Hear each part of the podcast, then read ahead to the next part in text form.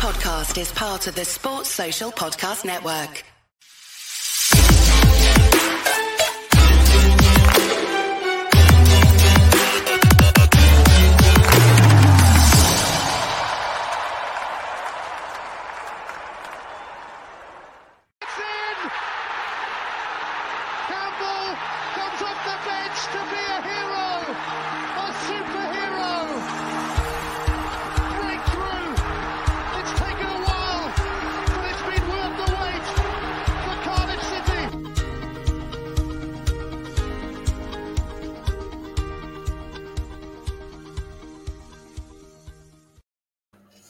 Hey guys, I'm Si. Welcome to Ace Podcast Nation, the home of the Andy Campbell Football Show. This is episode 104. We're live on YouTube, Facebook, and Twitter. Ace Podcast Nation, also your home to many other great shows and series featuring top guests, expert analysts, and more. So uh, give us a follow on social media, subscribe to that YouTube channel. That's the uh, most direct way to support us uh, at the moment. And uh, you can also find the audio versions at uh, usual radio and podcast platforms. Just search Ace Podcast Nation. And of course, if you want to keep it purely football, then follow at AC Footy Show on uh, all the social media platforms. And uh, then you just get the football stuff. But uh, all the episodes go through Ace Podcast Nation. And uh, just as we do wait for those various platforms of the chats to to fill up, a big thank you to Black Diamond Sports as ever for the, all their support around the show and indeed the channel. You can check out their uh, social media pages, links in the description, and of course their lovely, lovely website, which is also linked in the description and the closing credits.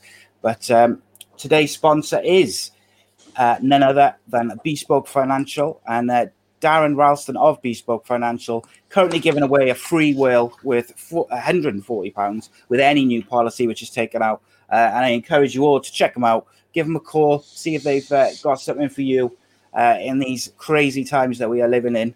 I think things like cover and that are more vital than ever, and it's a, it's an amazing offer. And um, like I said before, we are uh, very very privileged to uh, partner up with such a top class brand. They are uh, truly top of their field, and they provide award winning service.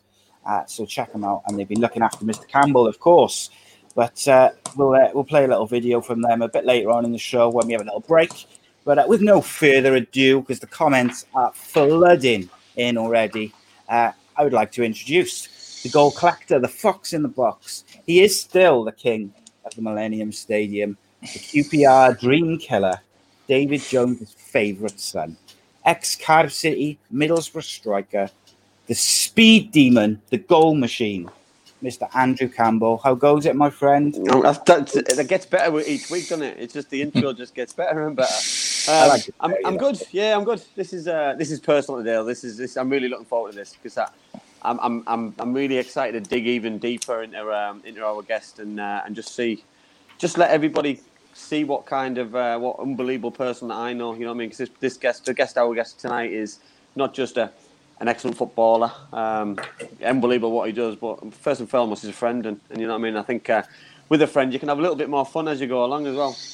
Yeah, spot on, mate. And I'm just gel. I'm if I start crying halfway through the show, it's because I'm remembering how amazing I used to love my long hair, and uh, it's uh, it's bringing back some some sore memories of having it I think I think what we could do, Si, if I moved if I moved where you are, it could be like before, during, and after, couldn't it? It's just like that's a bad week. That's a bad week. It's a bad week. It's a bad week, that innit? It's a bad getting week. worse, that. getting worse, getting better. but uh, yeah, our guest tonight is uh, he started his career with uh, Middlesbrough, played at Preston North End, Crystal Palace, former Premier League player. He was manager at Airbus UK, TNS, Hartlepool, and Bangor, and he is the current assistant managers at Connah's Quay Nomads. It is Mr. Craig Harrison. Welcome, my friend. How are you? Hi, Si. Hi, Cam. You okay? Yeah, excellent, man. mate. Great to have you on. Great to have you on. It's, uh, it's, I'm, you know what I mean? It's another one of those uh, situations, Si, where uh, I always get what I want in the end. You know what I mean? I just, uh, I just hound people that much that people cave in. People, it's great. It's great. You always get there in the end, don't you, Craig? Yeah, nah, I thought, you know, it's been asking us long enough. I thought I'd maybe get on. It's, uh, nah, it's, been, it's, it's absolute pleasure. You know, as we said, we, you know, we've known each other for a, a long, long time and we've become good friends, you know, as well as um, as well as you know ex teammates, but it's been um, the friendships just as good as anything. Yeah, agree, agree. It's like it's, it's like it's like a different life, though, isn't it? You know that we, the things that we've been through on and off the pitch uh, is just. Um, I think that in itself tells a story, and I think that's what brings people close. You know that it's not. Yes, football brings people together, which is great. You know, what I mean, the things that we're going to talk about before football, before Craig and and, and, and, and any of the business, it's football brings people together, and, and this is the good thing about this show, Si, isn't it? That we um, we give a lot of joy to a lot of people and, and mix it up and, and bringing live guests who've had a an unbel- unbelievable career like uh, like Craig has. It's um, it's great, really. I love it. Couldn't, couldn't be any better. Who was that? Was that comment from Mark Sherwood there? Was that Mark? Yeah. Mark, it didn't take Mark So- long, did it? No, so uh, story about so uh, Craig, um, uh, Mark's uh, Mark's daughter Chloe um, uh, had a really serious a serious illness um, a couple of years back. So uh, invited me and uh, me and Craig to go for a go for a walk from Whitby to Redcar. Uh, so I think it was twenty four point something miles. Um, it was horrific, by the way. It was one of the worst things I've ever done in my life. It was so hard. It was unbelievable. the only the only few things what got me going and got me through the day was Craig falling over. That was that was one. Um, and then me finishing about an hour and a half behind everyone else. That was just it was just oh, it was it was horrible. It was horrible. Won't be doing it again. To be fair, you always struggled pre-season, didn't you? To be fair. I know, but that was walk. This was walking. Yeah, you always a sprinter. A sprinter, not you know. One you, pace. I didn't have much summer. Yeah, you could One sprint. That was it. Yeah, one pace, mate. Tell you. Um, indeed. So I just want to address a couple of comments first and move on from it. Yes, I have had my haircut. Yes, I cut it myself. Yes, I it. But there we go. I I cut it in myself with no uh, no help. I blended it all in. No mirror? at the bottom. Not even a mirror.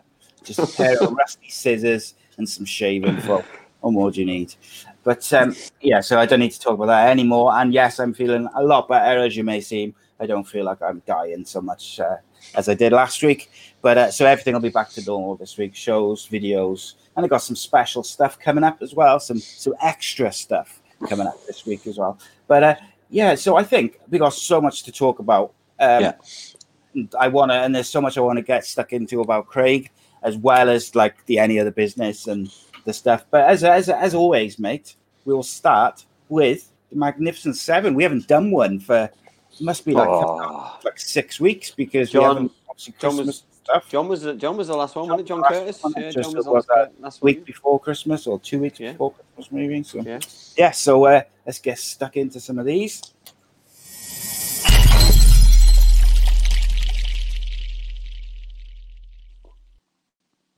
Okay, Craig Harrison, the Magnificent Seven. Messi or Ronaldo? Messi. Favorite TV show? Oh wow, that's a tough one. Hmm. Uh, Luther. Oh, I like shut it. Oh, I like it. We haven't had, do you know what? We haven't had that one. It's another Another new one, yeah. Yeah, I like that. Um, angriest teammate? Oh, I'm trying to think. Angriest teammate. Uh, with an example, if possible. Oh, goodness me, I'm not, I'm not too sure about that. Um, I might have to pass and come back to that one. Sorry. Right, then. Uh, so the next one's nice and easy. It's just as easy. Laziest teammate. Uh, laziest teammate. Oh. Uh, he's probably not going to like it for this, but Neil Ruddock. Oof. Excellent. Bang on though. And then we will come back to the angriest teammate in just a second. It's probably But, the uh, same we'll one now. through- Go through the last yeah, it is. cleaner. Yeah, yeah. Uh, uh, playing or managing? I think surprisingly managing. Okay.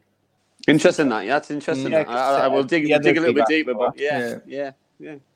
Sc- Uh, scoring a goal or keeping a clean sheet? Keeping a clean sheet.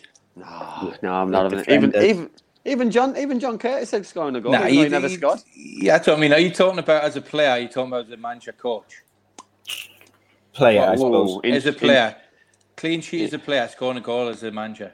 Yeah, interesting that. Interesting that. It's funny that you know, Craig, because we had um, we had Graeme Jones on, um, obviously current assistant manager at Bournemouth under Jason Tindall, and um, and he, oh, he's his philosophy on defending was just it's black and white. He just Yeah. yeah, it's all about defending. You know what I mean? His, his job and remit at that club was to just be.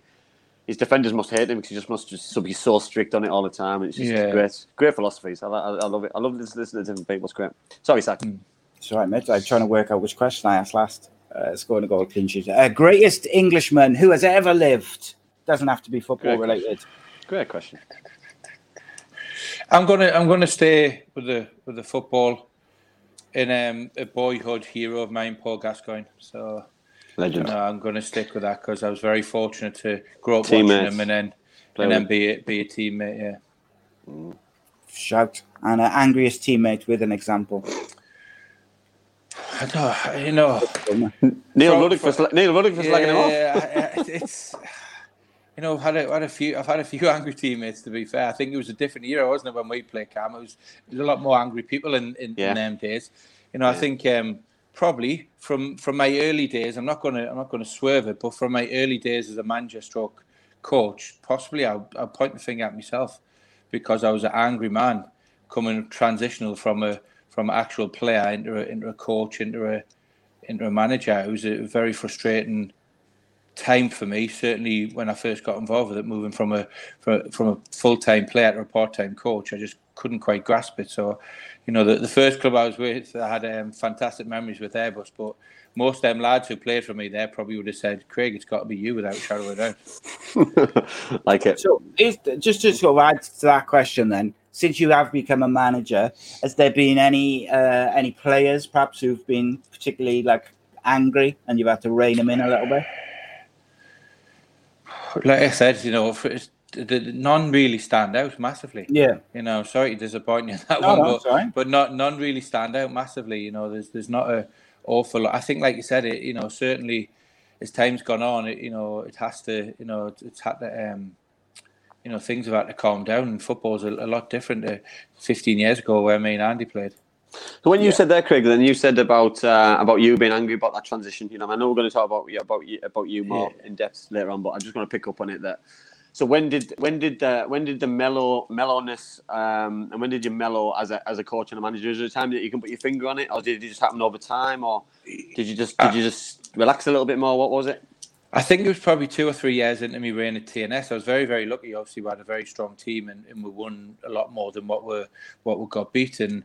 You know, so I think it was just one of them situations, and also as well, you know, it was something that one of my first contact times, my coaching uh, journey.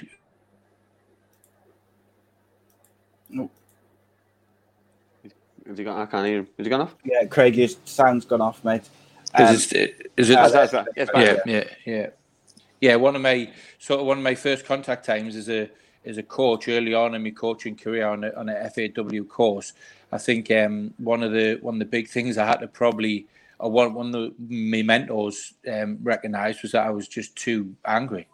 You know, as a coach and as a as a manager, I was too I was just losing me me mind with with any little thing, and it was just sort of almost becoming almost oblivious to everybody. You know, everything I'd done, it was just with anger and a, which you know I think if you do for too long, you only do a certain amount of time, and then people stop listening to you. So, Yeah, you know, it was something that was certainly on my to-do list to, to progress my coaching career, my philosophy as a as a manager and a person. So, you know, I think it was um, there was obviously times I think TNS there was there was times early on, but it sort of mellowed there. But there was obviously on occasions it um at Hartlepool when things weren't going particularly well, you, you tend to re- revert back to type, don't you? And if you're an angry type of person, it's hard to control that 100%. And there was times when I was under quite a bit of pressure, and there was times when things were happening behind the scenes that you know were just you know getting a bit not on top of us, but you know that that I was bubbling away inside, and there was the odd time when I had to release a little bit of steam.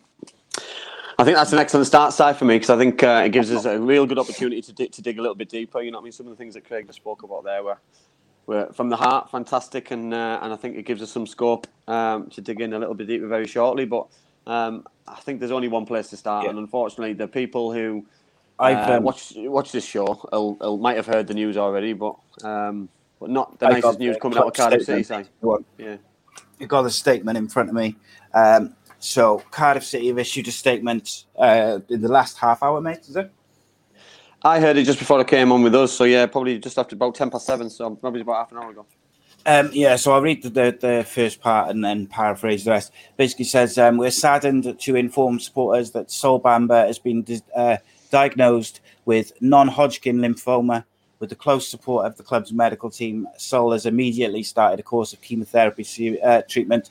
Um, obviously, he's universally admired by teammates, staff, and supporters in the Welsh capital, and obviously, I think around football as well. He's obviously a, a highly respected player for all he's done over his career, as well as uh, the way he goes about his business, um, not just from a Cardiff point of view, but obviously his time at other clubs as well.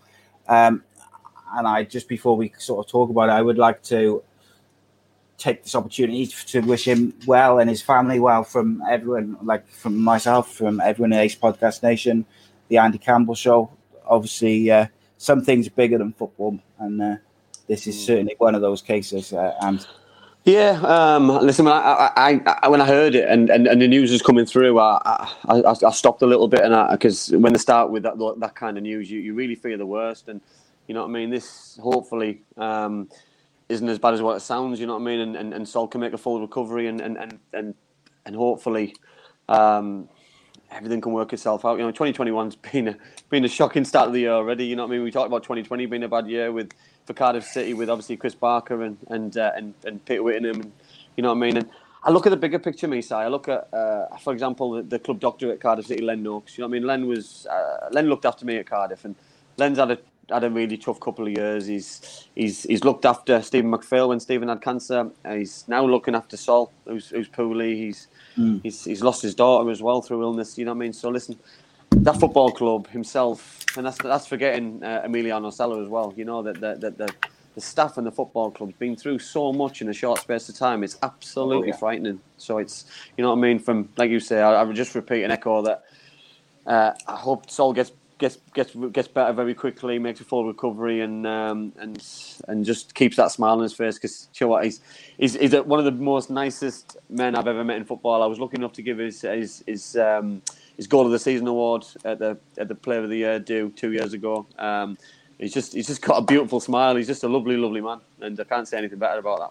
He's just fantastic. Yeah, a few a few people in the comments said like what a phenomenal uh, phenomenal person he is, and uh, the real gentleman the fact that he's gone straight into chemotherapy with the like uh, after the announcement, I was thinking initially, I was thinking, oh, that must mean that it's you know it's quite a, it's obviously a serious situation, but it must be quite a and needed to be de- dealt with urgently. But that's not necessarily the case because you know you don't know when they found out and things like that. Like just because they announced it today, you know they could have had a bit more prior notice and stuff in terms of sorting out treatment and stuff. So it doesn't necessarily mean that it's being urgently arranged, which obviously would be very worrying on top of it. Um, but oh, you know, overall, it's, it's dreadful news, and hopefully um, that he can, you know, hopefully they've caught it early, and hopefully that they can, you know, he can battle through it. He's a he's a warrior, mate, on the pitch, and uh, yeah, he is. Yeah,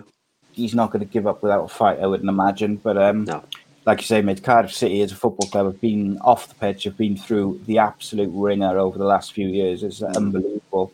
Um, some of the things which have happened to people linked to the club and to the club itself is uh, it's, it's, a strange one. It's uh, another another best start to 2021, mate. It's almost like 2021 is straight away trying to outdo 2020, which is worrying, mate. But there we yeah. go.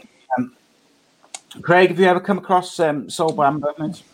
Uh, not not at all. No, no, I haven't. But obviously, you know, from my point of view as well, you you, you know, you send a good luck messages, and, and hopefully he gets on the road to recovery as quick as what he can. Because, like you said, you know, I think um, one of the positives, if there is a positive out, would obviously you, you know you get the best treatment with Cardiff Football Club. You know, yeah. obviously they've got good experience and good people in the medical department.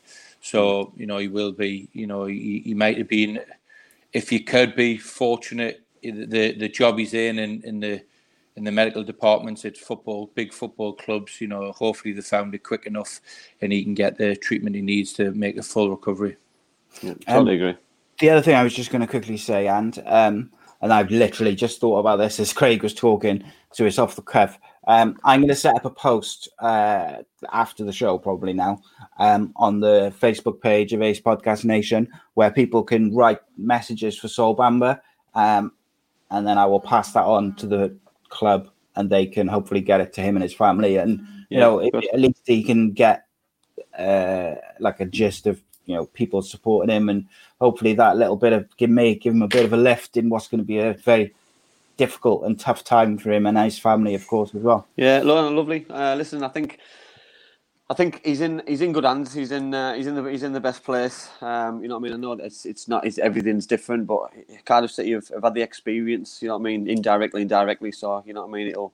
Um, I just echo what Craig said. You know, it, it's it's happening too often to everybody, to people, to family, to to friends, to people we know, and footballers aren't any different, unfortunately. You know, so it's um it's just yeah, such a shame. Great man, great man. Great man. Indeed. Um, I'll put that post up after the show, and if people can spread the words to obviously all their Cardiff uh, friends and fans, uh, fans and friends and stuff, we can obviously get as many as we can in that, and then we can pass it on to the. Yeah, great idea. I'll probably get directly to the to the chairman. Is probably the most direct way to get it to him. I think so. I'll do that.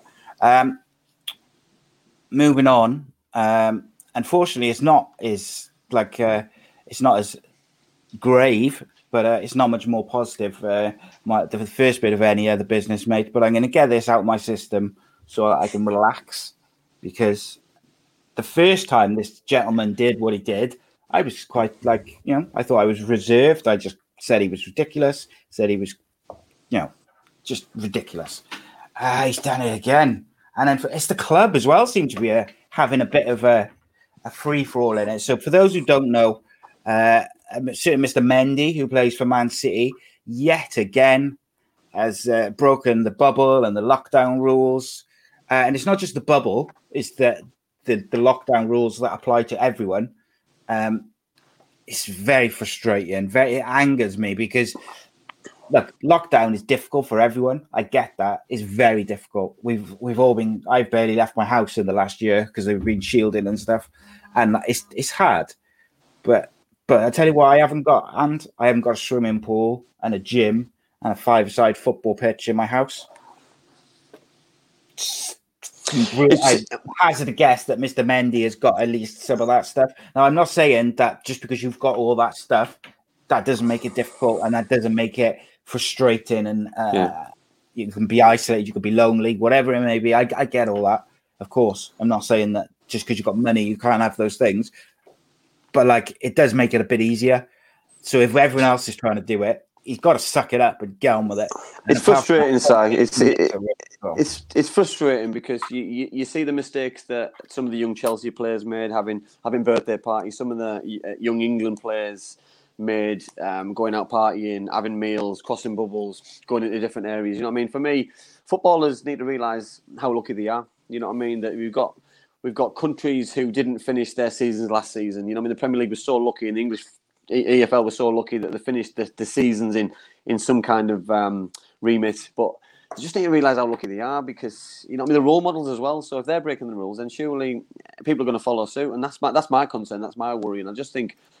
Understand your position in life. Understand that you are a role model. Understand that people will copy you. People will just replicate your behaviour, and hopefully, um, the penny drops sooner rather than later because if his actions cause someone to get COVID or get poorly or worse, you know what I mean, then he's got to live with that. You know what I mean? So for me, just yeah. you've got to stop it at source, and for me, the only person who can stop it is is himself. You know what I mean? So well, forget the party animal. We've got time when when all this goes away. Then go go and party in whatever for six weeks or eight mm. weeks once once once your summer goes. But for me, understand there's there's there's rules in place for a reason. And yeah, I mean, it, I and I texted you last night, didn't I? And I said he he's paid no attention. So Craig, basically, what I said to Andy is he's paid no attention to Man City, uh, their kind of implications and their warnings the first time he's done it. So, like, who is he going to listen to? Is it does it need to be the the FA stepping in and saying, "Hang on a minute, we're going through all these different measures to make sure football can be played." And you're doing ridiculous things, which is putting all that at risk. Is it the FA? Is it someone a visit from the police? I don't know what's gonna kind of make him listen. As what like as a as a manager and assistant manager, what would your view be, and how would you deal with someone who just won't listen to the lockdown rules? Well, I think I think first and foremost, as you said, you know, it's been tough for everybody. You know, everyone's in a not in a great position. You know, with you know mental health and people losing jobs and so on and so forth. You, you know, I, unfortunately, you know, I've only managed to see my parents once in ten months. So, you know, I I know I live I, I live you know 150 175 miles away, but it, you know, it's it's still I'm not going traveling the other end of the country to go and see my parents because of the situation. My little girl who's eight, you know, is, is stuck to the rules. She's not she's not give her any of her um, nannies or, or granddads a hug in 10, 11 months, you know, which is hard to to try and explain to a little a, a little child. So, you know, for, for, for this to, you know, don't get me wrong, we all make mistakes. It happens, you know, but to happen a second time when there's been so much high profile about it, it's you know it is pretty it's pretty ridiculous, and you know, and, and just as much, I I just wonder what the you know uh, Pep Guardiola thinks of this because obviously he's directly going against whatever whatever he's supporting as well because you know for, for the manager of the football club you know we all we all know that you know we've all seen that Pep's quite a disciplinarian you know and, and you know even down to stories where I've heard that players are late on the training, five minutes on the training pitch, and he just sent them straight back off and told them to come back tomorrow. You know, for for something to being late for a training session. So you know, I can imagine he's um, he's not too happy about this. And like you said, the bigger picture is we're fortunate that the, the Premier League is on and and, and, Yeah. and, we're, and it's playing and we're watching it, and, there's, and it's obviously helping a lot of people mentally to to to do something and, and take interest in something. And we're so fortunate, you know, we're also fortunate to to um, to to be to see football and you know, and, and fortunately for ourselves, Welsh football, the domestic football's been on right until two, three weeks ago. So, you know, from that point of view, and we've just got to be, you've got to do everything we can to get out of this, um, to get out of this mess we're in. And it doesn't help, does it, when people like that do things like that? Yeah. Um, very quickly then, before we just move on to uh, to Craig, um, a couple of comments people saying about the uh, Celtic thing. So obviously Celtic went out to Dubai um, and train. Why they need to do that is beyond me. But they've gone out to Dubai to train, and what do you think happened? They come back with COVID cases. Um, is there a need, a desperate need, to go to Dubai for this trip, other than it being like a bit of a treat because of the year that we just had? Like, in your opinion, like for me, that's the only reason they've gone. Really, is Not, yeah, not, not, not, not when they know they not when they know that they're going to come back to, not got to come back to and four. You know what I mean? They're coming back with this in rife. So for me, it's, it, they've took a big risk. They haven't listened to the advice. You know what I mean? Even the, um, even the, even the, the, the, lady who's running Scotland. You know what I mean? For me, they didn't listen to her advice and listen to her. Yeah, her governance, you know what I mean. For me, they've just gone over the top of and did what they think's best. It's not, it's not for me. I don't, I don't agree with it. Yeah, it's just a bit ridiculous. Um, I gotta say, it doesn't make sense to me. And and if they, you know, they, if that one case turns to five or six, Scotland could be in trouble in terms of the get because they've already had to call off games, haven't they, uh, earlier in the season? So I mean, I'm sure the SPL people would not be happy if they have to cover up, uh, call off another round of games because Celtic or other clubs have gone and got five, six cases of COVID on a training trip to Dubai. It's it's ridiculous, but um, I think uh, Mr. Mendy and Celtic and any and uh, a couple of other places, the the FA have got to give them a massive fine, and that the Mm. problem is Man City and Mendy. A fine makes no difference whatsoever. Yeah, I totally agree. I Totally think, uh, agree. so- Unfortunately. It is. I think, unfortunately, the world we live in, it's a classic example of being, you know, separated from the from the real world, isn't it? You know, it, football has it's had a lot of bad press, isn't it? And it, it seems to be, you know, certainly, you know, I'm not going to go back and back about when me and Cam played, but you know, it just seems to pull away further and further and further from from average Joe and Joe Public, if you like. And I think this is just a classic example of of that.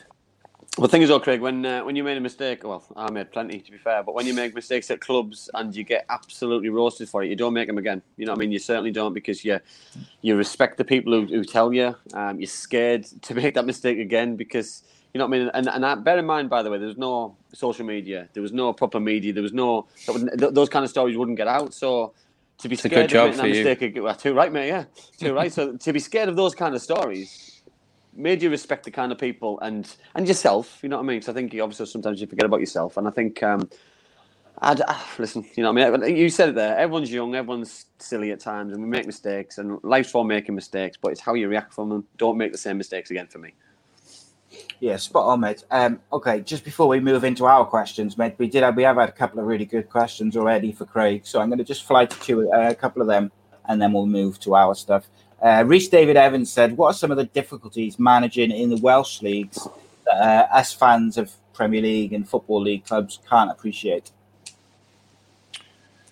Well, I, th- I, think the, the biggest one, you, you know, is obviously um, facilities, uh, crowds, and budgets. You know, obviously, I've um, been very fortunate to to um, be manager of and assistant manager of the, the, the top two teams in, in domestic Welsh football, um, winning six or seven t- titles and I think 18 trophies altogether with TNS as manager, and then being involved as assistant manager on on massive European nights with Connah's Quay Nomads and you know, beating knocking Kilmarnock out Europa League, beating them 2 0 away from home, and then winning the league. You know, the first time a, a team outside of TNS has won the league in seven, eight years with Quay Nomads. You know, I've, I've been fortunate to work at the top level, but on the on the first run of the ladder, I was with um, with Airbus UK, and they were a part time club. You know, you've got to you've got to count your pennies. You've got to keep your budget tight, and you've got to um, you know make the most of everything you can, down to facilities and you know and, and training times and players. Players got families, got jobs. You know, I think that was the biggest thing. My transition into from being a full time footballer and then into a part time manager was it, football had always been first for me. I hadn't had a family at the mm. time.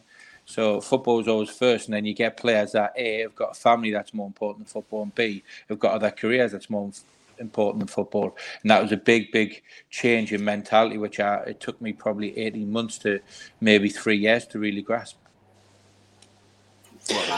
When um, so how how important is it then understanding what players want then, Craig? So bringing a player in, you know what I mean, attracting the right players, you know what I mean, not not overpaying for players, you know what I mean, because obviously you're you're that you're then dealing with someone else's money. You know what I mean? The mm. budget's too tight. You're counting the pennies.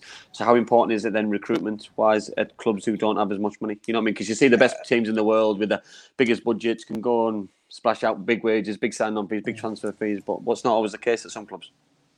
No, I don't think it is. You know, but I but I do believe in recruitment's the key at, at, all levels because you know if you go on a bad run as a manager at a top club, the first thing I get scrutinised is your recruitment. You know, the first thing. So, and I think that's right the way. Obviously, it's emphasised more at smaller clubs because you can't afford to make two or three mistakes through a season. Where, as you say the bigger clubs, you know, can can, can have you know, two top players for each position, not really have to worry about keeping everyone happy, about budgets, about making them making you being on budget every single week. You know, to be going all the way back to me Airbus days, it used to be, you know, I used to basically pick the team first, and then the the substitutes were sometimes I could only have two, and maybe a third one was one of my coaches, or in, in or it was make it up in another week because I had yeah. a set amount, and if I went over that, literally the chairman at the time was, well, you know, it'll come out your wages. So you know, which, which, was which was for me was a perfect. It was a great learning curve because moving on to bigger clubs in, in full time clubs, then you know I had that mentality right the way through.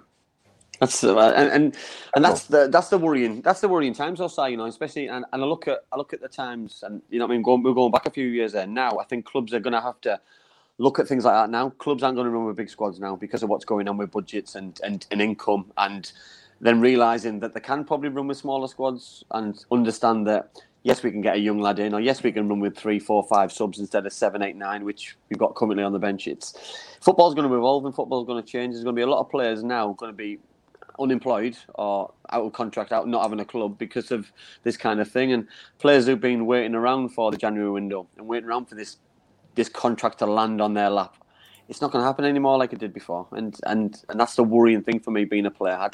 You know what I mean? I, I, miss playing. I miss I miss going back. I miss the banter. I think I miss that more than anything. But I wouldn't like to be chasing contracts now at this time of the year. It'd be it'd be a worrying time for, for players certainly. Yeah, no, definitely, I agree 100%. I think that's one thing that I say quite often.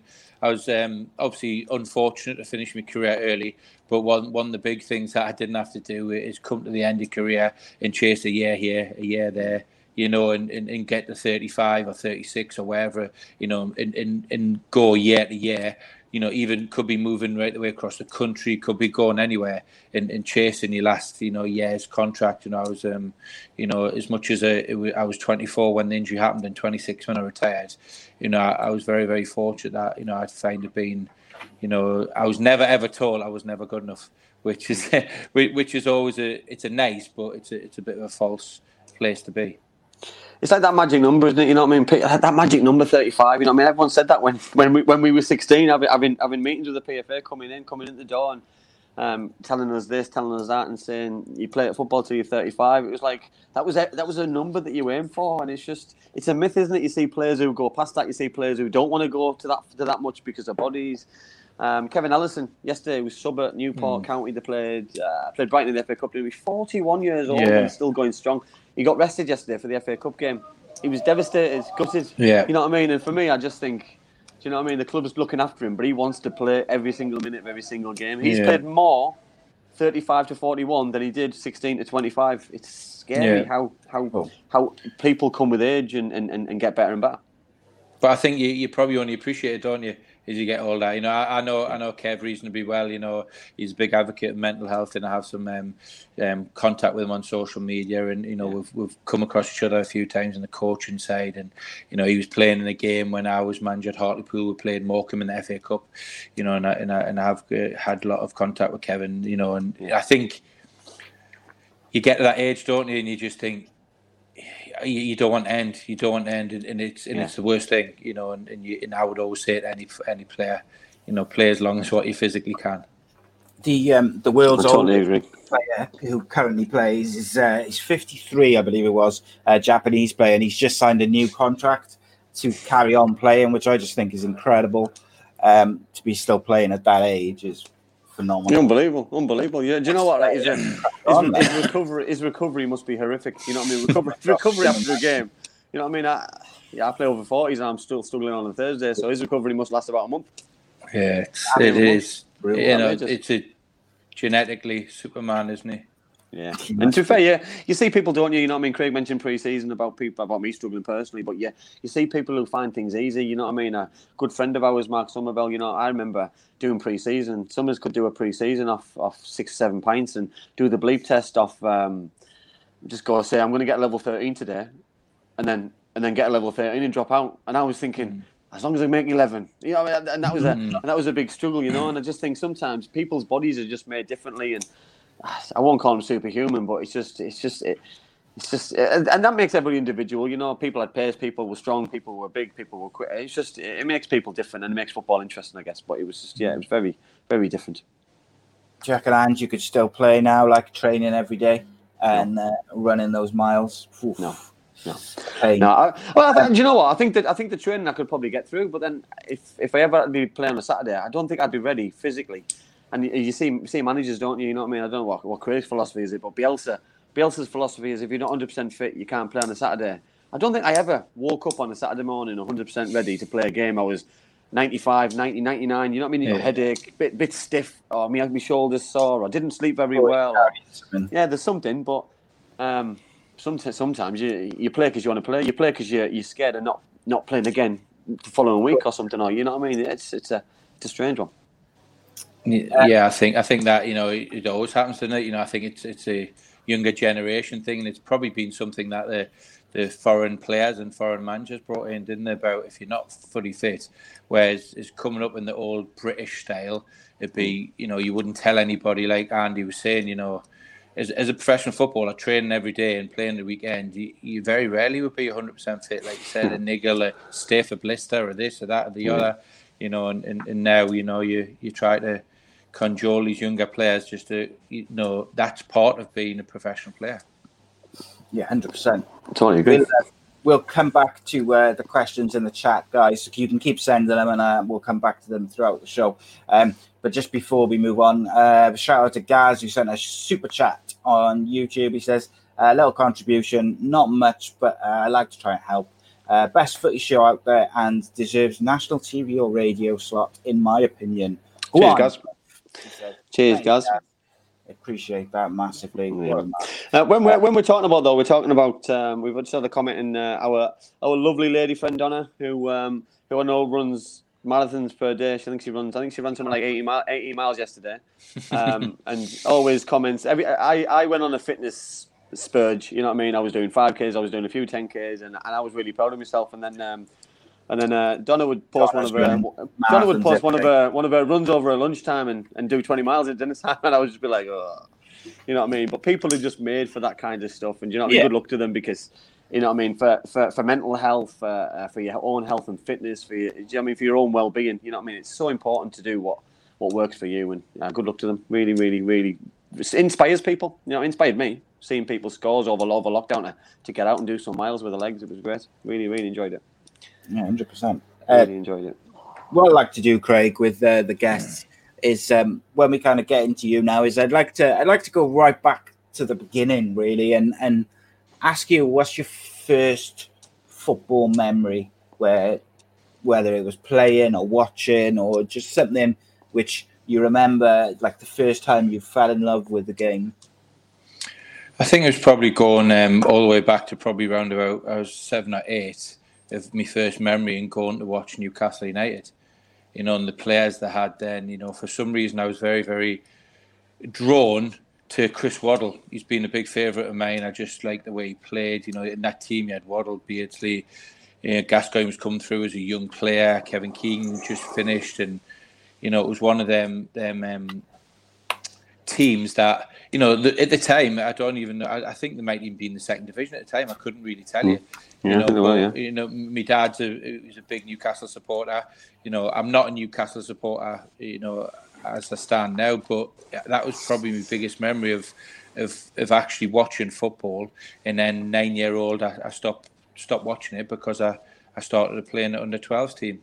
You know, and that that was my that was my first memory of you know of not not I had to lie every week on the team sheet because you were supposed to be at least eleven or ten to be playing, and I was ne- I was very fortunate. My dad is an uncle with a manager, so I, I could get away with it. But you know, I I just from then on in, it was just had a ferocious appetite for for for football. It was you know the you know the some of the biggest and best memories is is my dad taking me to the park playing football with us, you know, the the things, you know, and I'm sure he won't mind me saying it, you know, the we used to go and play with a like a full size heavy or case ball and mate a multiplex, and he used to make me kick it, head it, block shots, tackle, you know, and all them things were is something that come into my later life because because fortunately when I got older and I played I could actually strike a decent ball and I could kick it quite a long way and Yeah. that must have been coming from from my dad at eight nine year old you know and really putting really putting pressure on us to to, to be you know is there's another memory it wasn't one of my first ones and I'm sure me me mum and dad won't won't mind me um, sort of go recalling it but I used to play uh, for the school on a Saturday morning. Then I used to play for a boys' club on the Saturday afternoon, in the in then a Sunday. But I remember one day I, um, uh, I would just come in from playing the school. Uh, I'd, I'd, I'd had sit in a half an hour in a, in a bath to soak my muscles to get ready to go and play in the afternoon. And I remember my mum having a full blown argument because my dad was getting in the bed in the bathroom to tell me how bad I played in the game in the morning. And it was like literally mum and dad know, pulling strips of each other. My mum was leave him alone, leave him alone. My dad was no, he needs to know. He wasn't. He didn't do this. He didn't do that. He didn't do the other. And you know, and that was sort of the. Don't get me wrong. When I did do things well, he was the first one to tell us. But it was it was the way I was brought up, and and, I, and I, I wouldn't change it for the world because it, it made me certainly certainly the competitor I was and still am. Um, so I comment previously I just put on the show. That's uh, one of that's one of uh, mine and Craig's ex teammates, Steve Baker, um, Ireland international. Um, he's the heaviest man in football, by the way. But he looks he looks like he hasn't got any hair there, but he's the Talking about angry men, Cam. Talk about angry angry men. He an could be man, right up there, by the way. He's He an could be he's, right up he's, there. he's an angry man. He was an angry man on, on and off the pitch. He was angry. Yeah, He was very angry, by the way. Very angry. He, he more mellowed when he had a drink, which we won't go on about. Um, but no, Craig. Obviously, uh, family. It sounds like family played a played a huge a huge part in your in your football career at a young age to to push you, to inspire you, to, to, to help you. You know, I mean, we, we, we speak about um, grassroots football and we speak about parents going the extra mile. You know, that obviously you were born and bred and brought up in, in Gateshead and, and, and then having to sign, well, not having to, but signing for Middlesbrough it's a big commitment, not just for yourself, but for your parents. You know that if it wasn't for parents, it wasn't for people to bring you. Those things aren't, aren't as possible as what the is what from people who, who, who don't know. No, not at all. You know, it was a huge commitment. You know, right away from being a, a, a young player going to you know, as soon as you soon as you're involved with organised football, you know, there's a lot of travelling, isn't there? You know, and mm. and it's it's hugely, you know, I was very just very very fortunate. Me, my dad loved football as well, and I mm. remember going to watch my dad playing later on when he was, you know, in his career playing on a Sunday morning. He was a goalkeeper, and I remember going to watch him and just loving listening. Obviously, some things that were said on the side weren't particularly great, and some things that happened on the pitch weren't great. But you know you know, I'm still still in touch with, the, with, with three or four of boyhood friends that their dads played in the same team. We end up going to school with and, and, and we're friends and still are friends now. You know, I think football plays an amazing part. Eh, you know, and it's something that my dad said to me obviously becoming a professional footballer is, is elite and there's so such a small amount and then even going on to play Premier League football it's you know it's in the it's in the 0 point whatever it is percentage out of the population of lads and players that want to go on and play that. But mm. it's such a social sport. You know you're so lucky that you you, you know a team sport where you learn so much. And if you don't go on to be a professional you don't go on to be a Premier League player the things that that you learn in between that is invaluable. You know, life mm. skills and everything in between. It's yeah, it's such a such a huge thing. Bang on. And you know what? And you know what, which is a pleasing thing now, because Craig, you can't see the comments. You can't see the people who were who were commenting in here. Uh, and I'm I'm I'm going through some of them. And Penny's just put a comment in. I haven't to Penny for a long time. Obviously, Penny was one of our ex teammates as well at Middlesbrough, coming to the youth team. But Craig just. Uh, Craig just said there, Si, about about the memories that you make. You know that we're on about happy times as a football. People, as a footballer, people mention playing in the Premier League, playing for your country, playing 34, 35. Yeah, my happiest time is, is for, probably from it was when I went in that when I walked through those gates at Ayresome Park as a 16 year old YTS, cleaning boots, cleaning jobs, doing the things what everybody didn't want to do. But you know what? The camaraderie we had, the fun we had, um, everyone got on. Everyone had a laugh. It was so competitive. It was just it was just an amazing time, Craig, wasn't it? And I, I look yeah. I look at I look at teams now. We had Robbie Stockdale on, and um, Robbie when Robbie went to Grimsby, Robbie made his YTSs do the jobs and things, and, and, and get real mucked in and stuff. But a lot of clubs don't choose to do it, and you know what I mean. You'll vouch for me and say that was a was a real learning curve for us, but it was a good time as well. I think with it, without a doubt, you know, I was very, very fortunate, like I was saying, to, to play in the Premier League and to, and to be a footballer for a length of time and, and so on and so forth. But if anyone said to me, sit down and really think about, you know, your, your best in, in, in most uh, cherished times, without a shadow of a doubt, with my two years as a YTS, without a doubt, it was, it was, it was, it was brilliant. You know, it was every day was you. You know, you'd have to work hard, but you, you know, you'd have to muck in and do this and do that. You know, clean the buses, clean the stadium, clean, get the kit sorted, the boots sorted. You know, Torsby Road, putting the goals out in the freezing cold you know, before the first team come and trained, and then waiting about till afterwards. And you know, the, the stories and the things. You know, there's there's one that I'd never forget. We talked about Steve Baker. I think he was one of them. I think it was him and Anne Cosgrove got locked in the container with all the for, for, hours. Somebody I don't know who it was now, but locked them in the container at Torsby Road for hours, and, and literally, you know, they, they took the clothes off of that hot, and they had to put it over the face like a face mask because of the dust. It was, you know. It, uh, something that had happened every week Something yeah. like that happened every week at, at the old Ayresome Park, and it was without a shadow of a doubt. You know, yes, don't get me wrong. I, I really cherish and, and, and very privileged to be in a being a professional footballer and, and, and, played in the Premier League. But but the two years as YTS, without a doubt, was the best two years of my football life. Uh, when we're talking about now, sorry, Si. Go I was going to ask the Welsh league clubs. Do they um, have the academy players doing like chores and stuff like that? No, no, I, th- I, don't. I don't really know if anyone does these days. It's one of them things that you know, been to quite a few, um, yeah, quite, quite, a few um, big clubs still, and, and then obviously championship clubs and downwards when we've been playing preseason friendlies and stuff, and and I and I really don't know. I don't know. I think the wording's you know. changed, hasn't it? Because they're, they're, they're apprentices now, aren't they? So it's more it's more education than it is youth training scheme. So it's I don't know. The expectation was more jobs than it was anything else. Which yeah, it was. you know I mean? Yeah. And then the times like listen, you know what I mean. The things like you know, the guys, obviously Craig's on the show, and the guys who were in the thing. Um, if you didn't, you know what I mean, at Christmas time, say, you know what I mean, we used to sing in the changing rooms for the first team, and the worst person who sing the song would have to get naked and run around Ayresome Park with all the staff watching. With you know what I mean? It was horrific. It was horrific all the time. And it's just, but that's what it's. You'd It's never about, get. it's You wouldn't be being, allowed to do that now, would you? Oh, mate, it wouldn't be allowed to do anything like that now, you know. And it's, it, it, it brought so many people together, and it, and it it brought groups together. It was it was absolutely amazing, you know. And I think, um, you know, I mean, Craig mentioned there about doing certain jobs at Ayresome Park, being at YTS, and what comes with that is is the staff, Craig, who played a big role in um, your upbringing, um, your career at, at a younger level. Obviously, um, Ron Bourne was a, a major part of that. You know what I mean? I know Yeah. Ron's I know Ron's watching tonight. Um, Yeah. Ron's son's a, uh, a big follower, and I tell Ron every time I've got one of his one of his boys on. He doesn't watch me every week, which I can't believe, but you go. uh, but uh, but obviously, obviously with and with obviously the sad news over Christmas that Keith Noble lost his life as well. So I know personally, you know, what I mean, I, I, I grew up with Keith and Keith, Yeah. uh, but you know, what I mean, there's other people who played a big role in your career for Middlesbrough. Yeah, the, yeah, there is without a doubt. You know, Peter Kirkley was one of them as well. You know, Peter has a you know quite a famous you know scout uh, in the Wallsend Boys Club scene. You know, cr- you know further north towards Newcastle. You know, I, I'm sure it was Peter who had a lot to do with Paul Gascoigne going to Newcastle as well, and so Peter did. Um, obviously, Ron and Keith. Keith, you know, it's so so sad. You know, Keith was such a great guy. You know, he's he's he's always up for a laugh. He's always happy and smiley. You know, he, I don't I don't I can't ever remember him being in a bad mood all the times. You know, you know when he's coming to the milk cups with me and all the rest of it. Obviously, Keith was from a bit more of your area, wasn't he, Andy? The Yeah. the Middlesbrough area where you know Ron was the Chester Chester Street in the middle, and Peter was further north Yeah. at Wallsend, closer to me.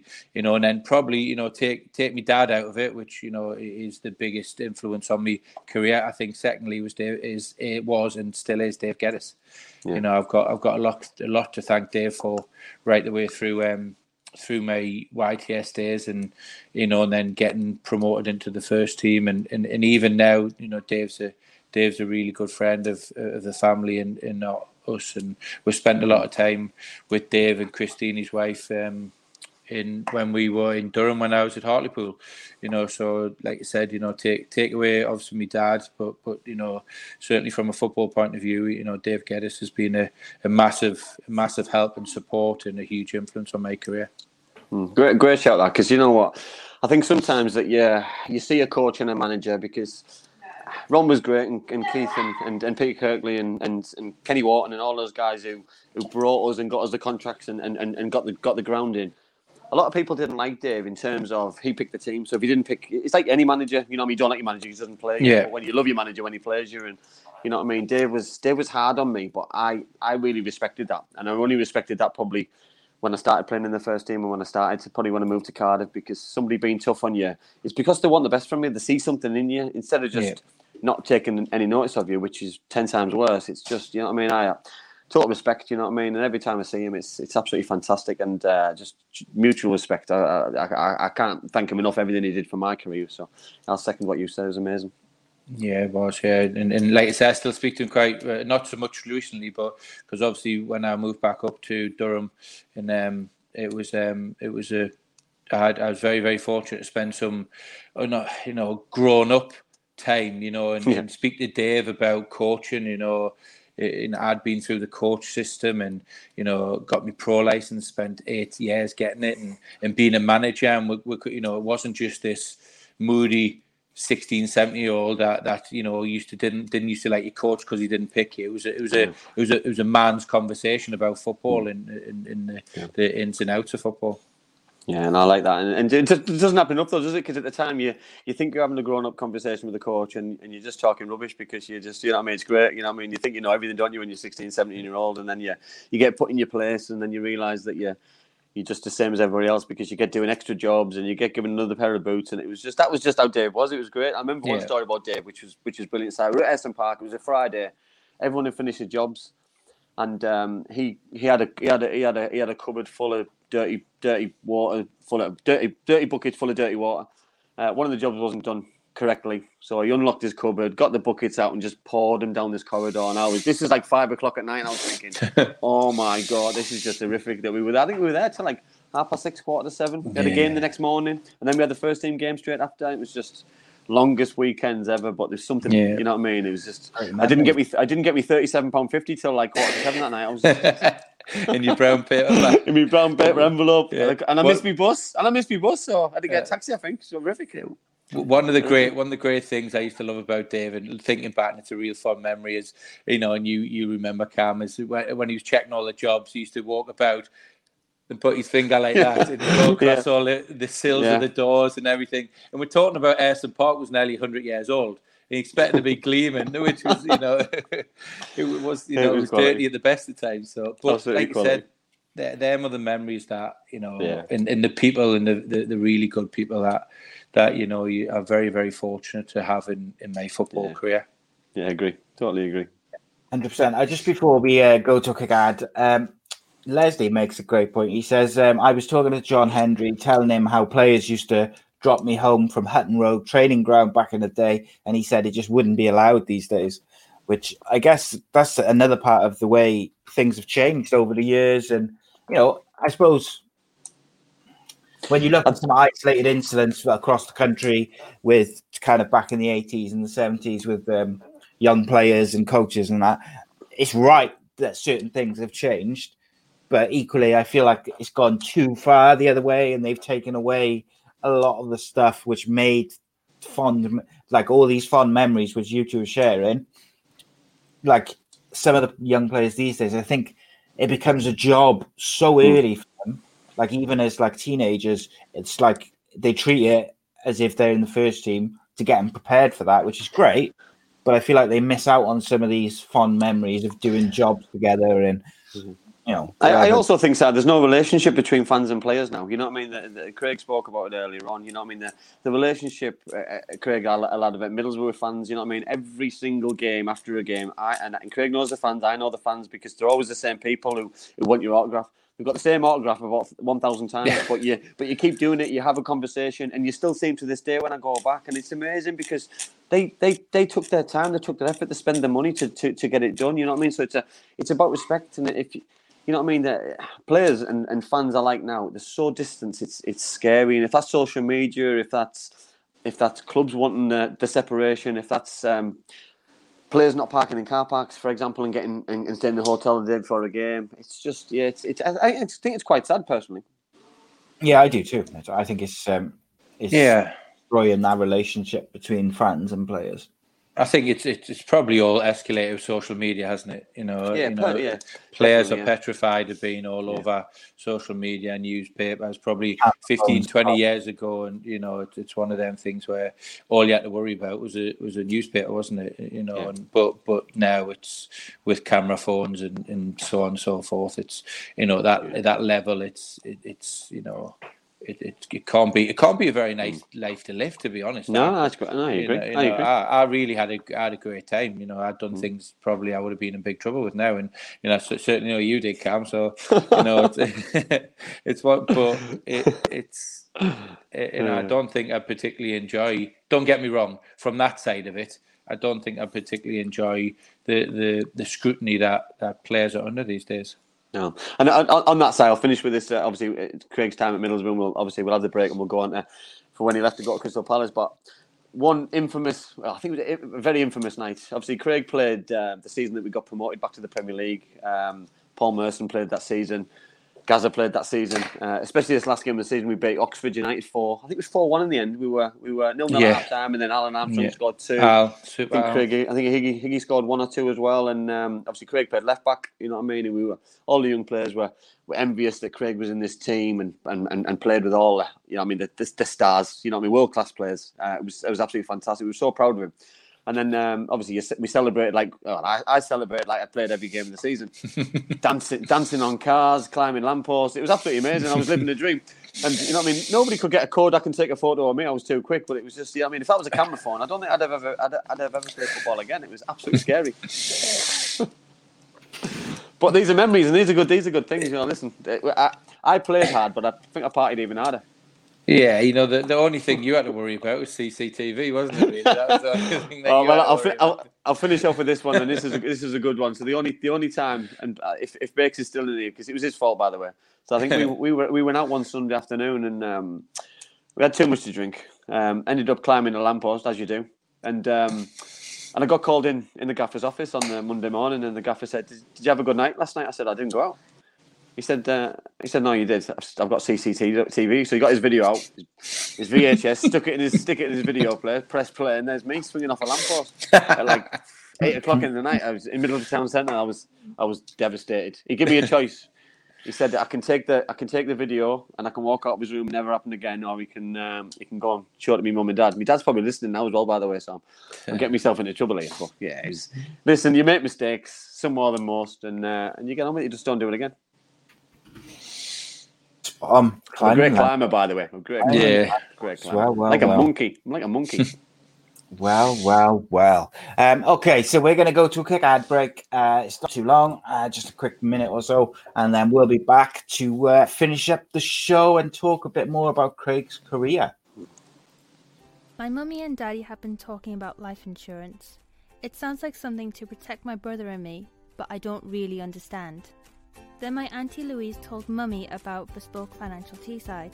She said they're a local company who helped her with her life insurance. Mummy got in touch, and because they're based locally, a man called Darren was able to come to our house. He was really friendly. Darren stayed for a cup of tea and made it all really easy to understand. He said that life insurance will protect our home and family if anything bad were to happen. Like if mummy or daddy got sick, then we'd get enough money to take care of us, and our house would be paid for so it wouldn't get taken away. After an hour, Darren said goodbye, and mummy and daddy seemed a lot happier. Once it was all sorted, we could all relax and watch a film together as a family. I don't know why they didn't do it sooner.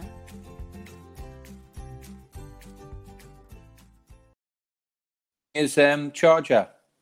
Uh, a massive thank you to uh, Bespoke Financial as ever for supporting us and sponsoring the show. Um, uh, they specialize in life insurance and uh, many other financial products, which are very helpful in this uh, current age. And I encourage you to uh, to check them out. And as I mentioned, they're giving away free whale with 140 pounds with all new uh, purchases. I can remember the word then. New purchases at the moment, uh, and I encourage you to give them a call. Like their details, at the end of the show in the credits, but also uh, you can get them off myself or Andy. We'll be more than happy to pass them along. Give them a ring and uh, take advantage of what is a phenomenal uh, offer. Okay, Andy, where would you like to begin for the second time? Andy can't hear us, so I um, hear? I'll have to and come back in. so what we'll do is uh, I'll uh, I'll take the ship, uh, Craig. But um, how old were you when you made your Boro debut? And, Can you hear uh, me, Craig? yes, I can hear you now. All right, mate. Um, Yeah. How how old were you, Craig, when you made your Bor- uh, Boro debut? Um, I think it was 19. I think it was. I think it was. Okay. with Were you nervous? Yeah, yeah, um, I, I was, yeah. Um, but it was Barnet away in the Coca Yeah, it was, Cup. Yeah, I remember. You know, not not not a lot of people know this, and I don't think I've actually said it. eh, But um, my dad had just um, been recovering from an aorta, valve replacement, and um, we I wasn't too sure I was going to play or not, and we travelled down and stayed overnight. Obviously, Barnet from Middlesbrough quite a far, uh, quite a travel, and um, me me dad actually was quite poorly again not long after the operation. He had to go back in the hospital. My mum didn't tell me, and obviously I found out on the way back, and you know I, I didn't know that. So fortunately, my dad was okay, and he, he actually he watched my debut against Barnet in the in the hospital bed. So which is um which which is quite quite strange really but it was it was it was brilliant it was, you know I was very very fortunate like Andy will tell you some of the some of the guys some of the players we had you know the the Nigel Pearsons the Andy Townsends the Steve Vickers the Robbie Mustoes the Curtis Flemings you know the Craig Hignett John Hendries you know all these players you know um were great great professionals as well as role models as well as as well as sort of good, good guys as well. Clayton Blackmore were really supportive, and you know, and they, they supported you. And we, we played in very good teams. You know, you were talking earlier about the team that got promoted. Goodness me, that team was a great team. You know, I was very, very fortunate to play. I think it was 25, 26 league games that season, and and play the last game of the season to be promoted to the Premier League. It was um, no, it was a we, we were lucky with.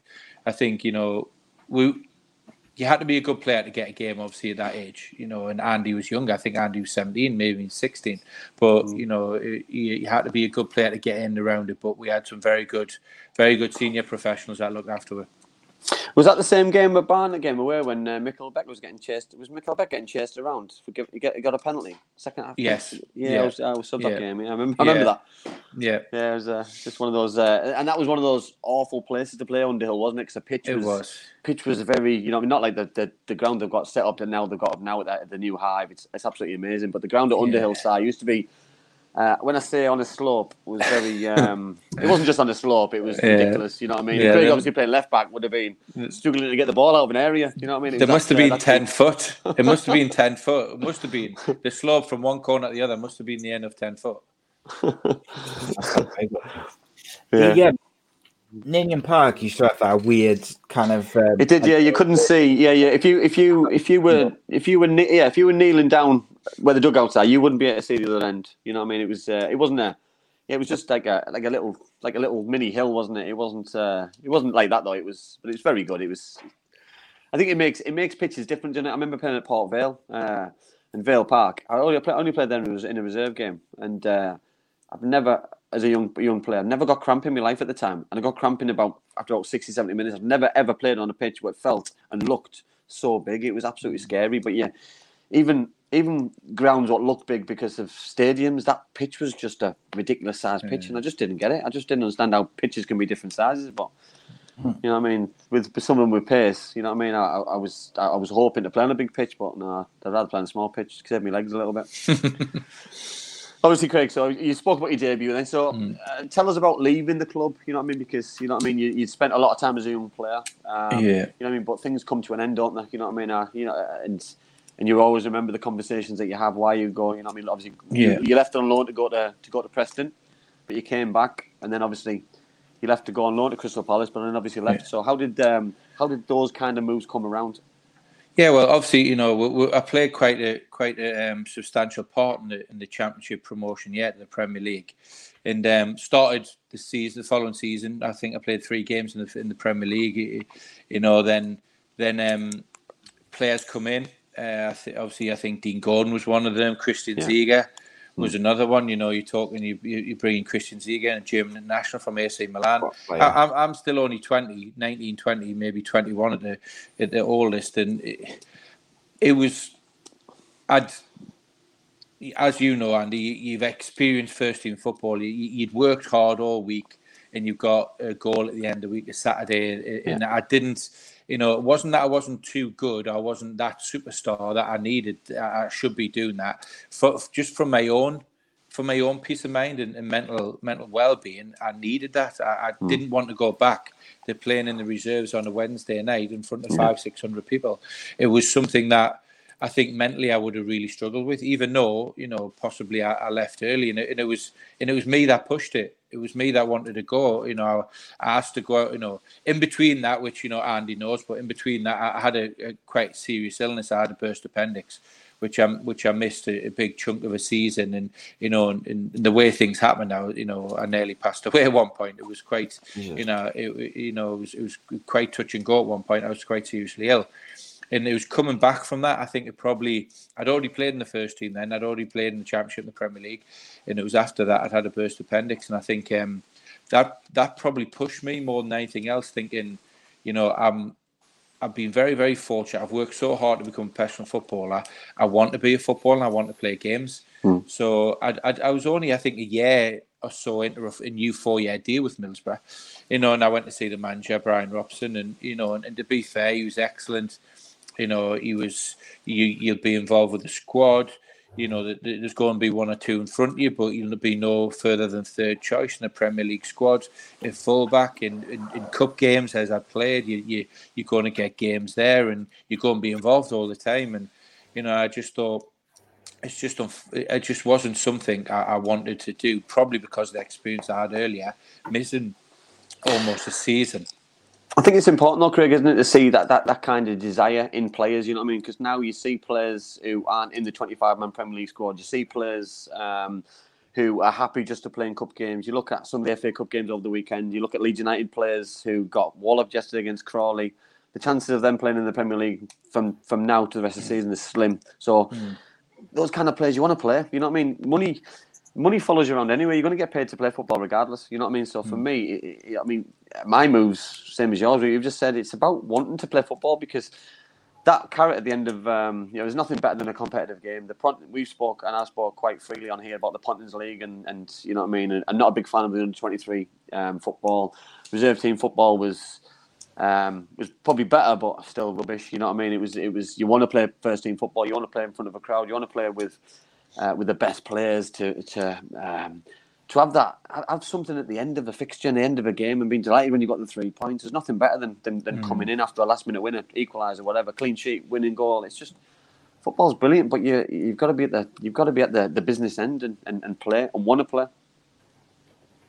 Yeah, it, it, it was so it was solely that it was. You know, I, you know, I probably, you know, I had four years left on a contract in Middlesbrough. Where, funny enough, you know, within probably six to 12 months of me leaving, so did Christian Ziege leaving, so did Keith O'Neill, I think. And, you know, so I would have been closer to the first team. But at the time, I was just, you know, and, and it was, I, I wanted to go out to play football. I went on loan originally to Crystal Palace. Um, who won the championship at the time? You know, I spoke to the chairman there and the manager, and the you know they were having a go, and they're signing players like Neil Ruddock, and they, they, they took four or five lads from Arsenal on loan, Stu Taylor, Matty Upson, um, uh, Tommy Black, Julian Gray, and also the, the, the Mikael Forssell, who was on loan from Chelsea, Clinton Morrison, Hayden Mullins, who was an absolute fantastic mm. player, and um, a good a good friend of mine, Jamie Smith, who's assistant manager at Doncaster now. You know, and, and, and they really did have, you know, have a good a good squad. You know, and and and I, and I went there and I was promised I would play football, and I did, and, and that was what, you know, it was. I think one of the best things I'd done, but obviously in the end I got injured playing there. But but it was great. The other great thing about it was as well is moving 250 miles away from the northeast to, to London and the, the big bright bright lights of, of the of the big smoke, as they say. Mm. It it was fantastic. I, I loved it. I'd never I'd never been outside of the northeast apart from playing football in away games. You know, I'd never been down. That was the first time I'd been in London in my life, and it was, you know, and, I actually loved it. And if I could, and, if I could have, I, would have stayed down there and, and, settled down there. But you know, after I'd after I'd finished with the injury, I, would come back up north. But it was um, all round. It was a really a really good experience, apart from obviously having to retire. You know, I, I lived a fantastic life. I, I, loved London, and you know, and you're talking about money, Carmen. You know, I was very, very fortunate when I did go through on uh, permanently. That I think obviously the house prices and, and, and everything in London's a lot more, but my wages quadrupled when I went to Crystal Palace and mm. from a from a Premier League club to a Championship club. Which uh, which which manager took you there? Alan Smith. Alan Smith took you there. Alan Smith was the manager. Yeah, yeah. You know, lovely guy, great guy. You know, such a nice guy. I stayed at his house for the first four or five days. I was down there, and you know, and he couldn't do enough for you. You know, you know. And Simon Jordan was the chairman. You know, yeah, so, you know. but obviously, Alan Alan lost his job though, won't he?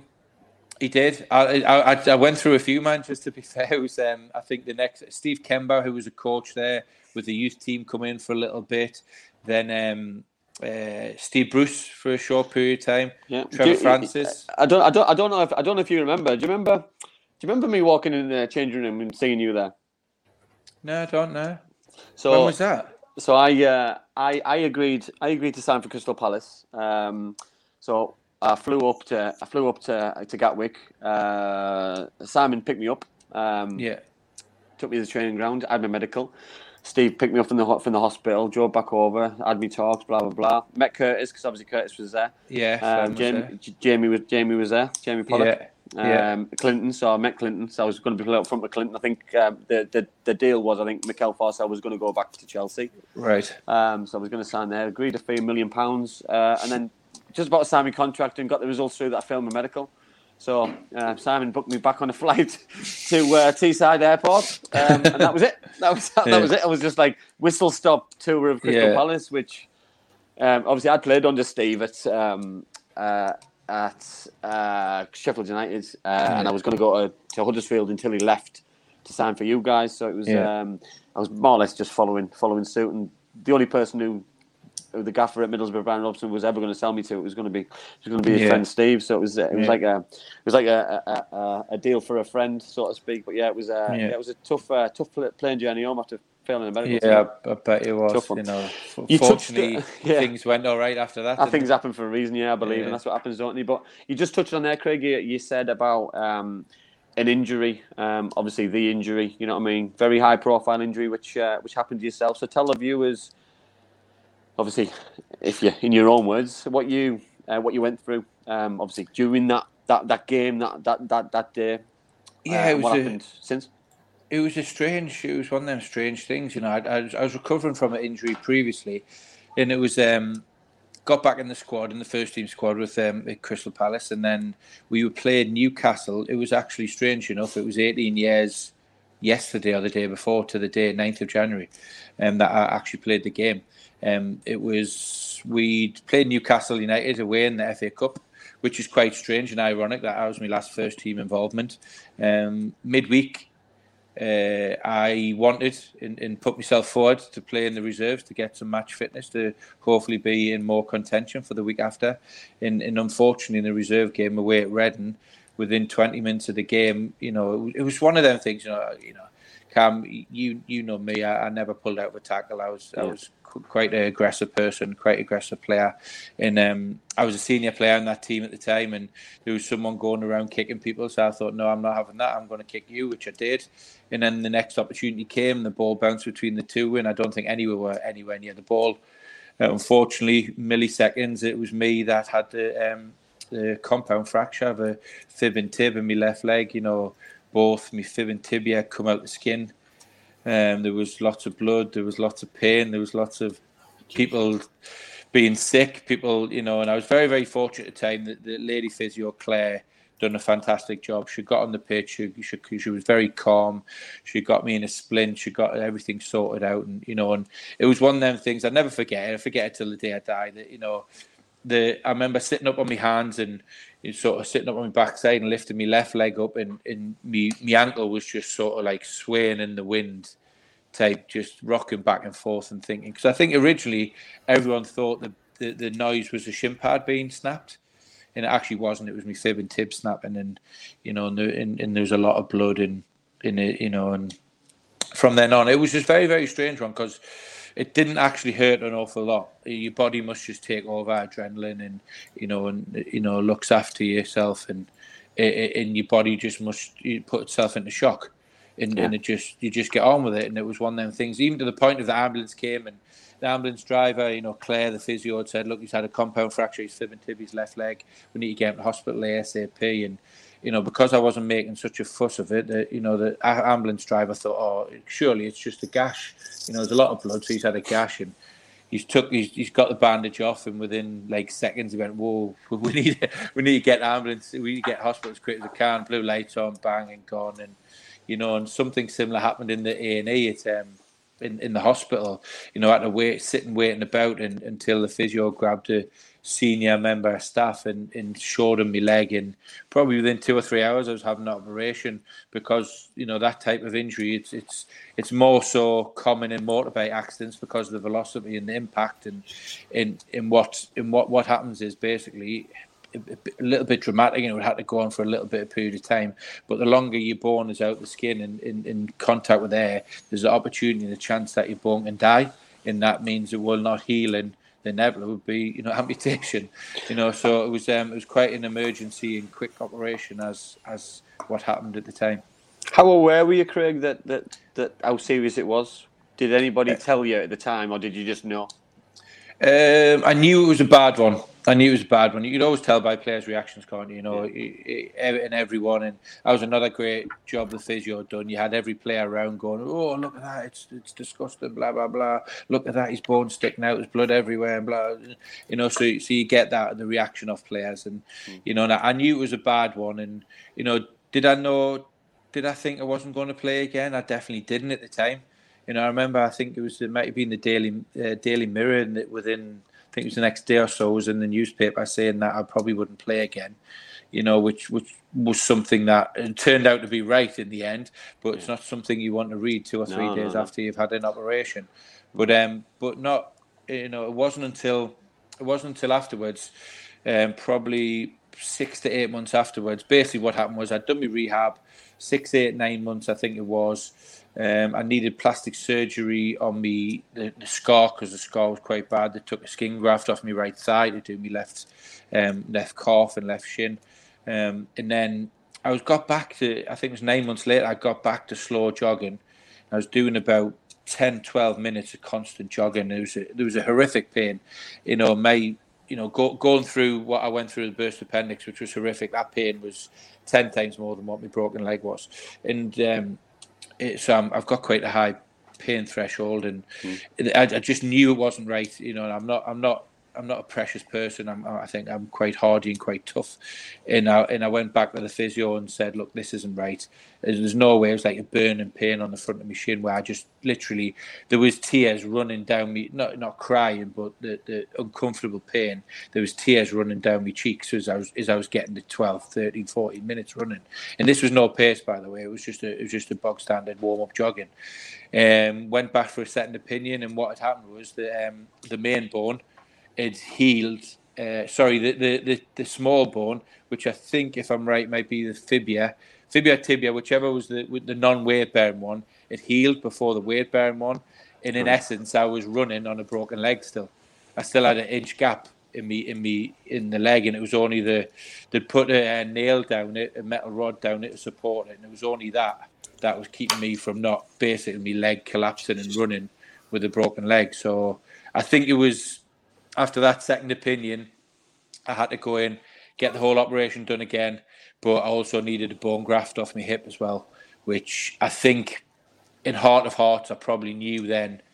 If I was going to come back with such a compl- complicated injury, it would have to be first time, and everything had to run smoothly. Yeah, yeah. And for that to happen, you know, it was it was something that, you know, it was it, it was something that I'd constantly had in the back of my head without without really probably really wanting to think about it. It was something that I thought, and this this could be really tricky on this one. Yeah. Uh, one right. thing I one thing I pick up, Si, is is is how positive Craig is and the good things he says about the club and the physio. Yeah. We've had um, a long conversation on this show about a certain individual at, at uh, Nottingham Forest who who wasn't happy that his his career was finished, but by with injury, and said that the club didn't do enough, and um, and I think was paid out not so long ago. Listen, injuries are part of the game. They're not a very good. They're not a very nice part of the game. You know, what I mean, they're the awful part of the game because of these of these stories. But sometimes they're unavoidable, and you know what I mean. It's it's it's people acting how they act at that time. You know what I mean. And in, in, in the care people are shown. You know what I mean. I've had some bad injuries, and, and, and you know what I owe, I'm close to now the physios who've looked after me with with all that love and all that care, because I feel as though I've got to give something back because of what they did to me, and that's how you that's how you gain relationships. That's how you gain. Uh, it's more than football. It's you know what I mean. It's mm. it's it's pure love. It's pure. It's just it's just I just I just adore people who, who went that extra mile for me because you just yeah. it's just it's brilliant, you know. And I, I you know what I mean. I, it was Fry, wasn't it, who uh, who, who got uh, who, I think he sued Nottingham Forest, didn't he, for, for his injury? Yeah. And I just it doesn't sit right with me. You know, I listen to you, mm-hmm. listen to mm-hmm. Craig, Craig's horror story there about, about being injured, but you know what I mean. And, and and that physio will have had to go home that night, and Sheila replayed that over and over and over again. Did she do the right thing? Did she act in the right manner? Did she comfort enough? Did she say the right things? And and then get up and have to do it again because that's mm. a job. You know what I mean? And that's the that's the harrowing thing. That's the worrying thing. You know, but that's people do it because they love for players, not for football, not for money. They do it because they love the lads. You know, I mean, that's what they are. Yeah. A group of lads who, who love it, and you know what I mean. Fair play Well. You know what I mean. She sounded like a like a cracking physio and sounded like a like a, a real person who did a great job. Yeah, no, I was very fortunate at the time that I had someone who dealt with it really well because it could have been a lot worse than what it was. Fortunately, you know, I can still be involved. I still join in the rondos and so on and so forth, and have a little kick about when I can. And you know, I can still go out walking and running. And you know, you look at David Busst, who had a very similar injury, but his was ten years earlier, mm. and obviously surgical advancements and in, in procedures over the ten years was was was positive for me. But I know for a fact he still walks with a limp in his scar and surrender. So you know, my injury was very very similar to that. But you know, I'm very fortunate that you know it wasn't particularly the injury. It was the Smith as well. Yes, yeah, yeah, yeah. It was more so the soft tissue um, injury that probably stopped me. Obviously, the bone will heal in time you know. But it was the because because the because the um, bone severed the tendon that runs from your big toe to your knee. Then I lost probably twenty five to thirty five percent flexion and power in my left ankle, which that was in in the end, which I couldn't play at that elite level. You know, which which which that in itself, you know, I spent the best part of twenty months in rehab and four injury, four operations, and and you know, talk about I remember that this is another uh, another memory that I've got that's really strong and really you know I can I can remember like it was yesterday, um, almost being relieved when the surgeon said, Craig, you, you you probably you know you're not going to be able to play at that level again. You know I think you need to I need think you need to retire and you need to think about something else to do because it'd been 20, 18, 19, 20 months of getting up in the morning myself you know, getting into training at nine o'clock in the morning, leaving at five o'clock at night, probably spending mm. 75 to 80% of that time by myself in the physio room with the physio, getting treatment, you know, and not, you know, it was a lot different back then, you know, it's, it's something that I've really, really tried my best to do with injured players to make them feel wanted and, and relevant because then, you know, why, why would a, why would a championship manager who, who was fighting for his, you know his job be interested in Craig Harrison, who's not going to be fit for at least seven to ten months if I'm going to be fit again. You know, I get that. You know, I get yeah. that. But obviously, people's well-being, going through that injury myself, you know, and, and, and, like I said, it was a very strange conversation with the specialist. It was it was almost a sense of relief that that I was told that Craig, you're just going to have to retire because the the 20 months previous had been living hell you know, and, and me, me and Cam have, have, have, kept in touch. And, you know, the back end of my Hartlepool days was tough. You know, it was tough mentally. It was tough getting myself through that. But no matter what anyone did or said or could ever do to me involving football, couldn't even touch the sides of what I went through and how I got through myself through that 20 months of of um of of me getting on with it. So so it doesn't matter what anyone says or did you know, it couldn't even touch the side. So it was one of them that was like it, it was water off a duck's back, which which is a positive, you know, because mm. if you get into chat, if you get into coaching and management, you know, I think it was Lennie Lawrence, Cam, who obviously who, who you had great great connection with at Cardiff, and yeah. Lennie said as part of the pro license course that I, I, was on that you're not a real manager till you've been sacked three times. Yeah, yeah. Uh, Craig, I got there's a couple of questions from the yeah live chat about your injury, if that's all right. Yeah, um, no problem a bit earlier on, Donna asked. Um, this was right at the start of the show. She asked if um, you injury is kind of recovered enough now that you'd be able to play sort of, you know, like fun, like Sunday league games or whatever. Yeah, I've been, I've been fortunate to. Yeah, you know, I've made an excuse for a long time. I've just been lazy, you know, but you know but um, it's something that recently in lockdown I've, I've done a lot of walking and, and started running again and, and, and looking after myself a bit better. So I'm I'm hoping that can you know when, when we're all out of this I can get involved with over forties football and, and vets football again and, and it's yeah it's you know I, obviously I didn't have the dynamism as what Andy did, but I could just sit there and play. I wouldn't be moving very far. But but I, I, it's that you know I've, i really want to get back involved with with the whole thing. And and like I said earlier, you know I, I love. I love when there's a there's a man down in training and I need to join in for a passing drill or I need to join in for a rondo or whatever it may be. It's it's, it's you know it's still it still gets your juices flowing and, and I still don't want to get beaten any of it. Mm. Well, on um, Craig's comment there, Sykes, you know, I mean, Craig sent me a uh, Craig sent me a picture um, of um, how much weight he'd lost. You know, what I mean, how fit he'd got, how healthy he'd got. You know, what I mean, not so long ago, probably about a month ago, and yeah. Unbelievable, absolutely scary amount of you know what I mean, weight he's lost and how healthy he looks, and you know what I mean. You, you know yourself, don't you? Because you feel healthy, you feel good about yourself, and you want to continue, don't you? Doing all the walking yeah. and, and doing stuff and joining in training, it just gives you a lot more energy and and then when you've got kids and things, you can it just gives you it just makes you feel better about yourself and just keep it up, mate. Cause whatever you're doing is working for you, and you know what I mean. Being able and being healthy is just the the main the main thing at the minute, especially with, with what you've been through in your life and in your football career, especially. Yeah, um, it was. Leslie asked, uh, "Would that injury today uh, finish a player's career?" or is it in like more advanced now? Because he said obviously years ago there was injuries which finished mm careers which don't now? If that yeah, yeah, I understand completely. You know, because as I just alluded to earlier, I think obviously David Busst received an injury pretty similar to mine ten years previous. I think it was to when I'd done mine. So it's um, I, th- I think I think they would have a stronger chance. You know, because uh, obviously, you know, medical science has moved on quite a bit. You know, the procedures have moved on quite a bit. It's it's one of them things that um, I would like to think it would but it, I think it's just individually. Like I said, I was very, very unfortunate that the, it was it wasn't the actual breaking of the leg; it was the soft tissue damage that. You know, no, no doubt. If I had wanted to, I could have probably went on and played at a, at a semi-professional or, or lower level in some way, shape, or form. But at the time, I, I chose not to. It was the, you know, after the after the sort of the the high, if you like, of being put out my misery of being told I don't have to rehab every every day for the next God knows how long.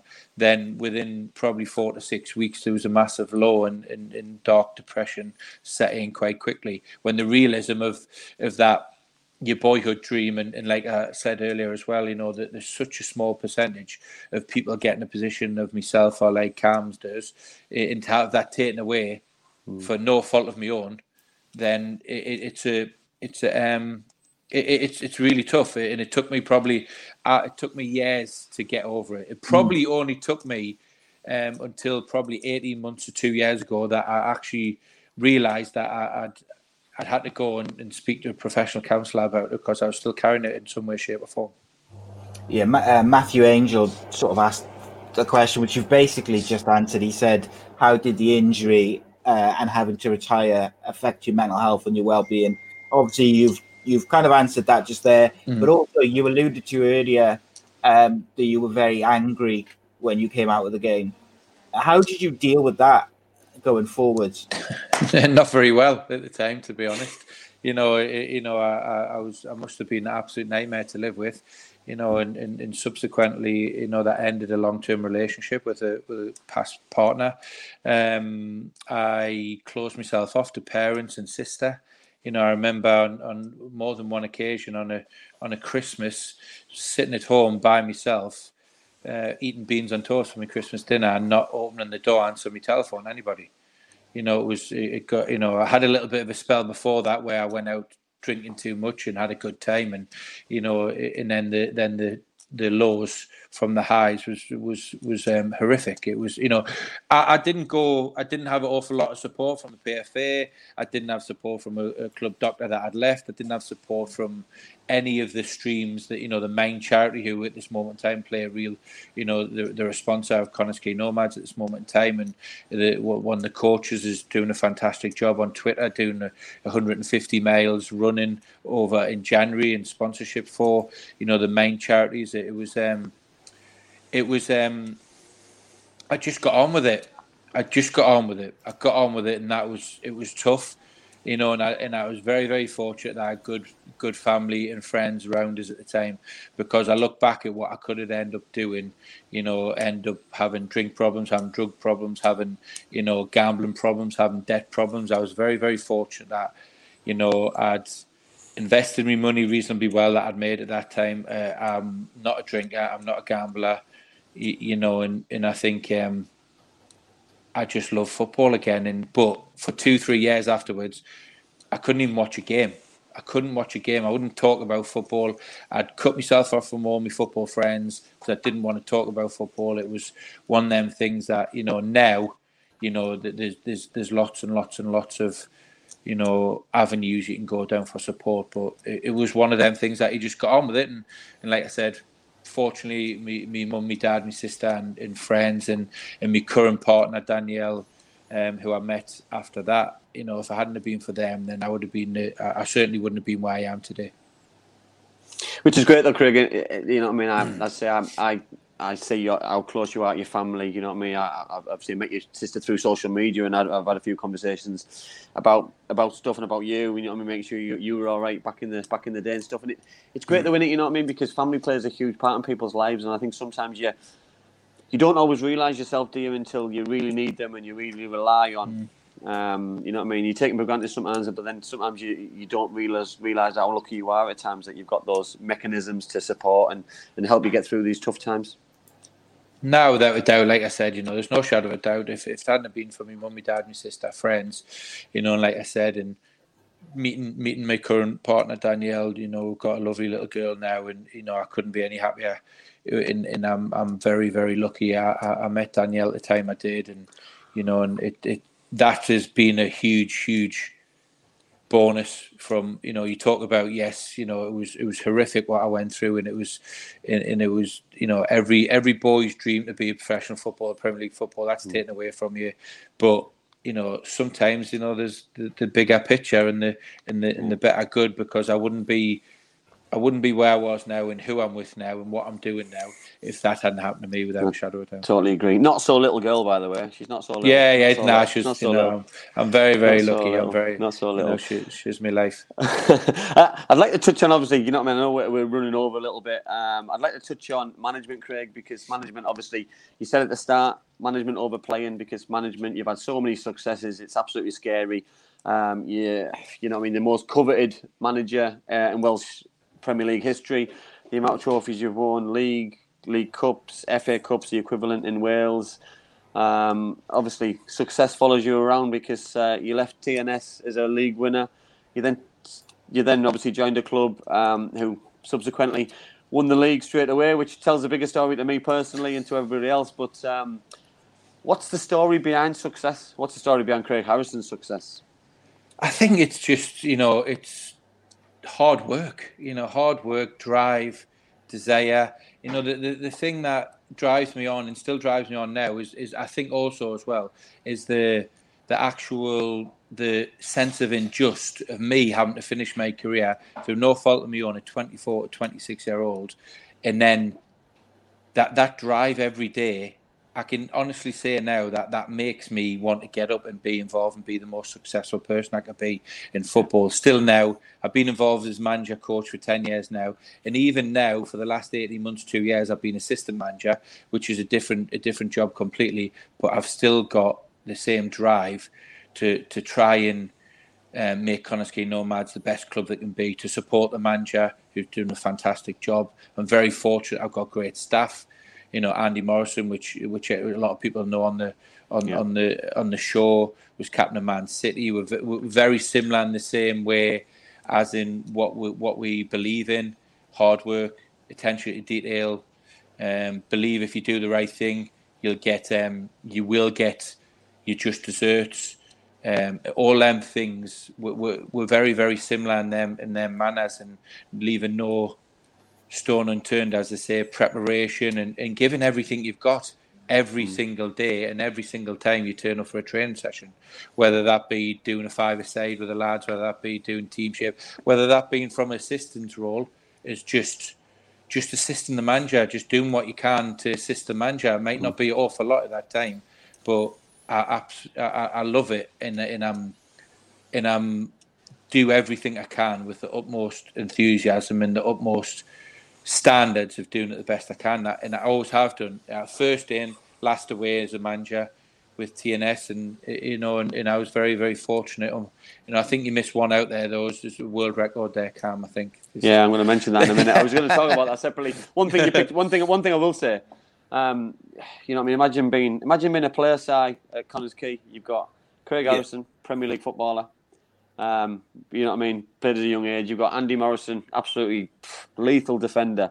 He was mm. probably one of the toughest opponents I, I, think, I think I played against. You know what I mean? He, he, I'm, I'm talking more probably um, attitude over ability. You know what I mean? Never say die attitude. Wore his heart in his sleeve. He wore that captain's armband with pure pride and determination. He was just a, a born winner and just someone that you would love to not see on the team sheet when when the managers come in and from his two o'clock team talk and and stuff. But no, it must be amazing. But yeah, you just mentioned it there. Something that obviously we spoke about, uh, me and Si. Uh, world record holder. Tell us about that because uh, not everyone's a world record holder. You know what I mean? There's two people on this uh, on the show, one, but one of us are. So which one is it?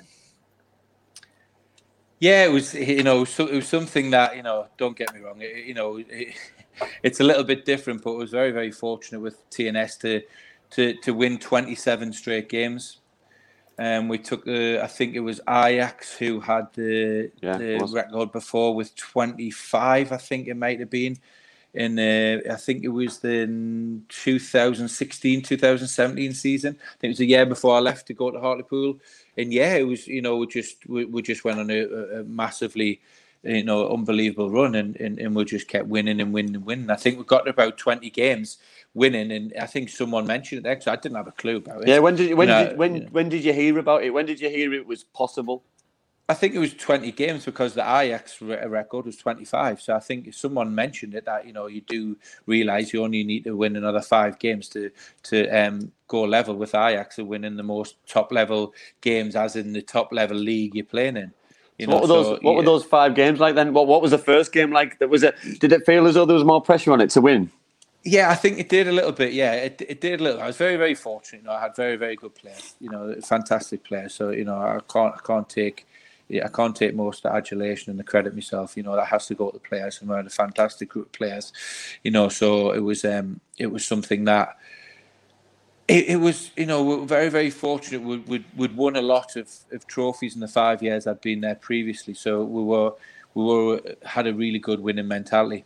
So there was there was a little bit more pressure, and I think obviously I think when it comes to the twenty fifth game and you've equalled it, and then to surpass it, then I think that's when that's when there's a little bit pressure. And we're actually when, when we actually broke the record, it was away to uh, Cefn Druids, and it was I think it never got celebrated as much as what it should have done because um, me being me, we were still in the middle of a season and we hadn't won anything. So well done, lads. Few high fives, but by the way, we need to get back at it on Monday morning. And you know, and, once once we win the league, and once we win a trophy, and once we win another trophy, because we're on the back of a double treble.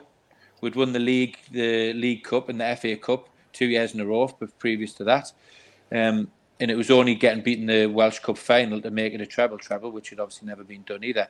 So, but we um, we hadn't won anything, so it was like, yeah, well done, lads, you know. But you do realise Monday morning we'll be going through the same routine, and when it comes to the end of the season, and we never really celebrated it as much as what we probably should have. But you know, it is what it is. You know, don't get me wrong, it wasn't it wasn't the, the same feat as Ajax would have done, you know, European giants, you know, playing against some big teams. But, you know, it was, everything's all relative and we're playing in the, the, the domestic Premier mm-hmm. League of Wales, the highest, the flagship league of the of, mm-hmm. of Welsh football. And, you know, we had to, I can't see being done again by anybody. Yeah, well, I'm just to ask that there. Competitive football, competitive football, isn't it? You know, I mean, I looked at Ajax. Was it yesterday they played PSV, and I think they were two 0 down after five, six minutes. You know, what I mean, that this is this is how difficult football is. You know, what I mean, you're seeing how competitive your league is now, currently. You know, what I mean, Yeah. there's, there's teams bringing in marquee players. There's players dropping down levels. There's players wanting to play local.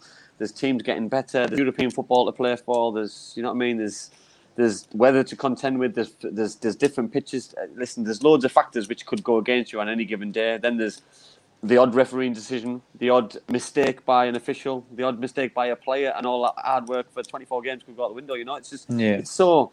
I mean, it's, it's such an achievement, and you know, what I mean, be absolutely massively proud of it because, like you say, you know, I mean, it's going to take if it is beaten, it's going to take some achievement to beat it, and, and if it does, then it's it's also it's some amazing feat, isn't it? Because records are there to be broken, records are there to be to be to be shot down at, but you know what I mean. There's there's a lot of hard work what goes into the start and the end point of that. Yeah, I think that's why, you know, when you asked us earlier on playing or managing, I think, you know, that's probably, you know, I've been very, very fortunate through my managing coaching career. I said about it earlier. You know, I've I've been a manager in 15, 14, 14 Champions League games. You know, I've I've been assistant manager in in four Champions League games. I've been assistant manager in in um, another four, sorry, six Europa League games. You know, what it's it's it's been amazing. I've got I've been involved with the world record breaking team. You know, I've I've I've as a manager I've won 18 trophies with it with, with with one team, and and now at Connah's Quay we've won two trophies in the last two years. And I've been involved with it. You know, obviously, you know that we, we all talk about these good times. Hartlepool was a, you know, was a was a bit of a, uh, you know, a kick in the teeth if you like, but you know, it is one of them things that you know had had my hands tied behind my back a lot of the time with things going off the field. But you know, all them things. And, and by the way, that, that the the year I spent at Hartlepool probably learned as much as what I'd what I had in the previous five or six years of being manager because you don't always learn from winning games. You were you learn from being tough times and not making the same mistake again. And you know, and the strange bit about it is is that I'm a better person. I'm a better coach. I'm a better manager than what was the before I went to Hartlepool and I was get I had quite a high profile from the Welsh system with TNS with winning lots of things and breaking records, you know. But without a shadow of a doubt, um, now I'm better from my experience with Hartlepool because you know there, were there was some there was some bad experiences, or so not so good experiences don't have to be you know it's valuable experiences. Well, that's a great way to finish our chat, uh, Craig, because obviously that, that, that answers a lot of people's questions, and I didn't want to ignore the fact. You know what I mean? I'm not going to hide behind it. Cause I know I know how proud you are that you that you took the opportunity. I know how proud you are that you that you give it a go. Not everything went went, went for you. Well, hardly anything went for you. You know what I mean? You were you were very successful the first month. I'm sure you got manager in the month for the first month or two of the season. Uh, that it started off. Uh, I started pretty poorly. Then I think we went 12 games unbeaten. I think we won nine of them, and mm. yeah, I got manager of the month in November time, and you know, and then there's no coincidence that you know the the owner decided he was going to take his money out, and players were told the following week that they might not get paid on the following payday, and then it sort of all you know, sort of fell apart from there. Obviously, yeah. I made mistakes myself. I would never, I would never dodge that one out, you know, without a shadow of doubt, made mistakes. But, you know, it, it, all coincides with, you know, as you know, and as any walk of life and any any job, if you're if you're told you don't know whether you're going to get paid at the end of your monthly salary, you know, that you know, and at that level, you're not talking about thousands of pounds a week. You're not talking about people who've got savings. You're talking yeah. about players that are getting hundreds of pounds a week and in living from month to month and also, you know, from my point of view, moving my family 160 miles away from northwest of Chester and then into Durham and, and, and going through that as well. So, yeah, totally you know, that was that, that, that was the downside to it. But mm. you know, you live and learn, and I, you know, I don't regret it. I don't regret one bit. There's only one thing I regret is that you know putting my family through some of the stuff they went through. You know, but but apart from that, it, it was um, it, yeah. it was it was something that it was valuable sorry, invaluable in my coaching journey and managing journey without shadow of yeah. doubt. I will definitely learn from that and be a better coach manager through it. Yeah. Uh, right, we're going to finish off, Craig. There's going to be. Uh, I'm going to pick three random questions. So massive apologies yep. if I don't. Uh, mm. If I don't pick the questions that there's somebody we've had. We've had absolutely tons. We've had loads, and thank you very much for for the questions. Uh, one I picked out. So obviously, Mikkel Beck sorting out um, this uh, amazing opportunity, this amazing game at the Riverside for um, for the NHS workers and trying to raise some money. Will Craig Harrison be making an appearance on the hallowed turf at the Riverside? Yes, one hundred percent. Great answer. You know what I mean? When I first heard about this, we're gonna uh, Mikkel and Jan have both agreed to come on the show. We've we've decided to save it a little bit closer to the time so we can try and yeah. sell the game to, to people. Not that it needs selling, by the way. I mean, um, just uh, just another advertising. I mean, for yeah, promote it and get some get some get some get some people drumming in because do you know what the idea they, they, they brought to the table is just absolutely fantastic. And Dave Roberts as well, by the way. I don't want to ignore Dave. Yeah. Dave's a, a good friend of mine, and um, and he's done some done some great work, done some great work for Red Army TV, and um, and and the passion he's got for the area of Middlesbrough and the northeast is is second to none. is absolutely brilliant, and uh, great to hear that you're going to be involved because um, it's a it's it's a big thing, Craig, isn't it, for for yeah. people in the local area to reminisce about good times. Yeah, you know, you look at it, and had a, you know, you look. There's, we were very, very lucky. I think you only look back, don't you, now, and realise, you know, the era we went through. You know, a to have a manager of Brian Robson's elk, you know, a boyhood hero of mine. Be, play with Paul Gascoigne, Paul Ince, Ravanelli, Juninho, Emerson, Paul Merson, who was so underrated. What a player he was, you know. Andy Townsend, you know, and all the fantastic professionals were played with. Mark Schwarzer, you know, Nigel Pearson, Kurt Fleming, Robbie Mustoe, Steve Vickers, Derek Whyte, you know, yeah. it got Alan Moore. It goes on and on and on. We're so. I think you know. I think we only realise now. Well, I certainly do.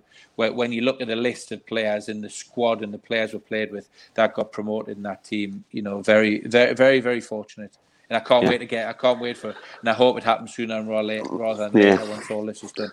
Totally agree. So that was uh, that was a question about playing. I'm going to uh, I yep. think uh, one about managing. Um, there's yep. been a question. I'm not sure I've missed something here, by the way. So apologies if he if he hasn't been given given the sack today. But would you take the Cardiff City job? I don't think he's been Well, sacked by the way. nah, I've- that- I've you know, missed him in. you know, it, it, it, you obviously realise, Cam, you know, we're close. We speak quite regular, and it's something that um, uh, really.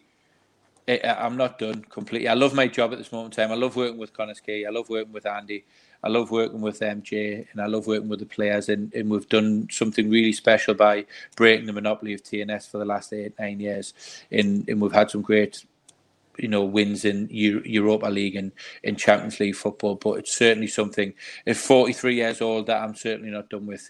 You know, when when I do get the opportunity and the right and the right one comes along, then you know I'll be better than I was before, and I'll grasp it with two hands and, and I'll move forward. But at this moment in time, like I said, it is something that that I really enjoy. I really enjoy getting on the grass with the lads. I enjoy the different relationship because, as you know, coaches and assistants have got a lot different relationships with players than what the manager has. At the end of the day, the manager, you know, picks a team and he's got to be a bit more distant and, you know, and, and, and your coaches and assistant managers can have a, a good relationship with players, not a, good, a better relationship or a closer relationship. But yeah, it's um, it's certainly something that I'm I, I am missing a little bit. But you know, at this moment in time, I I'm, I really enjoy what I'm doing. But like I said, you know, without a shadow of a doubt, there'll be another opportunity for me around the corner at some point, and I'll take full advantage of it. Great show. And finally, last question. I'm gonna I'm gonna I'm gonna steal steal people's thunder. Um, last question. If Craig Harrison had to pick one moment out of his career, that's football and management, which is the best highlight of his career? Just the one. Yeah, please. just one. Can I, can I have just one? Can I have one playing and one manager? Ah, Si, what do you reckon? Can we? Yeah, go on. We'll give you it. Seeing We'll give you- Since you've given us loads of time, we'll give you it. yeah, the, the, the, the playing one is is obviously got to be pre- being Premier League debut against Leeds United. It was um it, it was it was fantastic. You know, it, wa- it was it, like you said, it's a dream for any any young boy to Who play did you in the mark? Premier Who League. did, who did you mark out the game that day? Uh, it was a, it was a nil nil board draw, and, I, and um, I'm not, sure. not, it, not for you, it wasn't. No. yeah, it wasn't that sheet. pleased. You know, Harry Q played and Harry Kewell, know, Gary and- Gary Kelly. Yeah, and Dave Hopkin as well was playing a little bit game, yeah. cocked on the right. So I it was it, it was a fantastic experience, and I think um, as as a manager, it's it's being um, it's standing there listening to Champions League music when you've been standing there being the manager of a of a football club uh, and knowing Great that, that. you know you're in charge of this this team right here right now. I love listening to that on the TV side, so never mind listening to it stood on the side. That must be even better. It's just like Yeah. that's just quality. I might just play it tonight just to make me feel better. Craig, personally, for me, No mate, problem. I, I hope everything works out. You've been a, a cracking guest. Some of the comments, by the way, um, have been absolutely phenomenal. Um, the people who've watched the show, you know, I mean, the numbers that we're getting are are just side blew my mind last night with the numbers. So please continue to watch and give, keep giving us feedback. Keep telling us what you want us to do because it's um, this is a doddle, by the way. Talking to people who I enjoy talking to is absolutely amazing. Brilliant, not a problem. Like I said as well, also as well, I just you know on social media as well. You know, I'm a big advocate of mental health, and you know, and uh, the things I went through. Uh, anyone wants to follow me on my Twitter, on my Instagram, um, I've got an open box for anybody. So if they want to need to have a chat, need to go through a tough time. Obviously, lockdown is tough for everybody, you know. But if um if I Do you know do your anything, Do you know your handle, Craig? Do you know your Twitter handle if people want to follow Um, you? oh, Right. give us loads a, of numbers in it. I've, give us a second and I'll, I'm actually just on it now. So, um, yes, it is Craig HA 02531746. there we go. So it's Craig It's HA 02531746. It's got a beautiful picture of a beautiful man on it. Looking looking a lot trimmer than what I have done. So yeah, yeah. So yeah, nah, it's it's a real tough time for everybody, but certainly you know you know it's whatever I can do, whatever support I can give anybody, you know, it's it's it's open, and I'm um, I just um, want everyone to stay safe and and, and keep plodding on and, and you know and, and keep we'll get there soon. Great way to finish, mate. I couldn't have put it better myself. Si says it week in, week out, mate. So I'm really pleased that that you've uh, that you've said that without. Uh, Yeah. S- Stole my thunder. Sorry, Si. It's Sorry, all Si. I've. I've, I've, I, I've um, spoke too long, haven't I? You've not, you've No, not no, got the no. word in all, edgeways. at all. I um uh, that suited me today, mate, because I'm still recovering. So I was quite happy listening. I was loving it, listening to you two and exchange stories and just hearing you talk, Craig, is a real, real enjoyable show tonight. Um, thank you for your time. Thank you for giving us so much extra time as Yeah. well. I really appreciate it. Craig, You- bear in mind, Si's been poorly all week. Si was Si wasn't going to make today's Si- show. Si was all going week to, uh, last yeah, Si wasn't going to make today. He was Oh, going to, well. he was going to set it up. Let us And let us roll with it. So it's, it's nice to have him on. It's nice to have him back to normal. We uh, we work really well together. Really enjoy his input. Yeah, it's, no, uh, it's been nice, great. Love I've it. watched a lot of the shows previously, and uh, it's, it's brilliant. I enjoy it, and and may long it continue. Uh, Top know, man. It's a great, it's a great show. Keep going, boys. Cheers, Thank you very much. top Uh, man. Cheers, pal. all the time. Um, so, subscribe to the YouTube channel first and foremost. We'll be back on Friday for the championship show. We'll be back next Monday with an all new guest. Danny Batten Friday, so Wednesday. Super Kevin scripted tomorrow. But uh, most importantly, big thank you to Bespoke Financial for sponsoring today's show. As ever, I encourage you to uh, to give them a call and uh, check out some of the offers and financial things that they offer. They uh, have are offering if I can get my words out, a free will worth 140 pounds with any new policy which is uh, taken out at the moment. So check them out, give them a call, and don't miss out on what is a cracking offer. And of course, as ever, a massive thank you to uh, to Martin and Black Diamond Sports for all the support around the show. And uh, indeed, we'll be back Friday for the championship show. And I've got a feeling it's gonna be interesting. I'll try not to be angry, uh, although judging by the last couple of Fridays, that's probably not going to happen. Thank you so much to everyone who uh, who's commented and uh, everything as well. And also, I apologise because there was a lot of questions which we Yeah. didn't do tonight. There was just Yeah. so many of them between the three three uh, platforms. Uh, and Matthew Angels just said, uh, "Andy, do your Tyler," because he did ask you as well. He did. I did read that. Sorry, Matthew. There we go. Disgraceful. He ignored Yeah, you. I didn't. I did. I, I was scrolling up and down. I read it. I just didn't. Didn't. Sorry, mate. I, I really apologise for that. He's big Oh, time in you, mate. It's big time. that. right. Thanks very much, Craig. Andy, No it's a problem. pleasure. And uh, to everyone else, thank you for your time. We'll be back. Make sure you join us. My mummy and daddy have been talking about life insurance. It sounds like something to protect my brother and me, but I don't really understand. Then my auntie Louise told mummy about Bespoke Financial Teesside. She said they're a local company who helped her with her life insurance. Mummy got in touch, and because they're based locally, a man called Darren was able to come to our house. He was really friendly. Darren stayed for a cup of tea and made it all really easy to understand. He said that life insurance will protect our home and family if anything bad were to happen. Like if mummy or daddy got sick, then we'd get enough money to take care of us, and our house would be paid for so it wouldn't get taken away.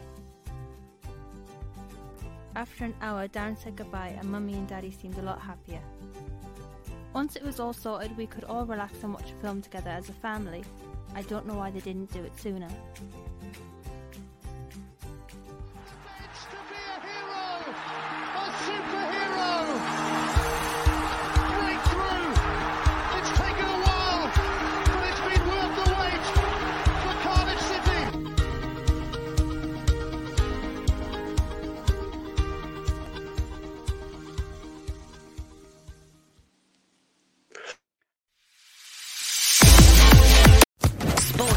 Podcast Network.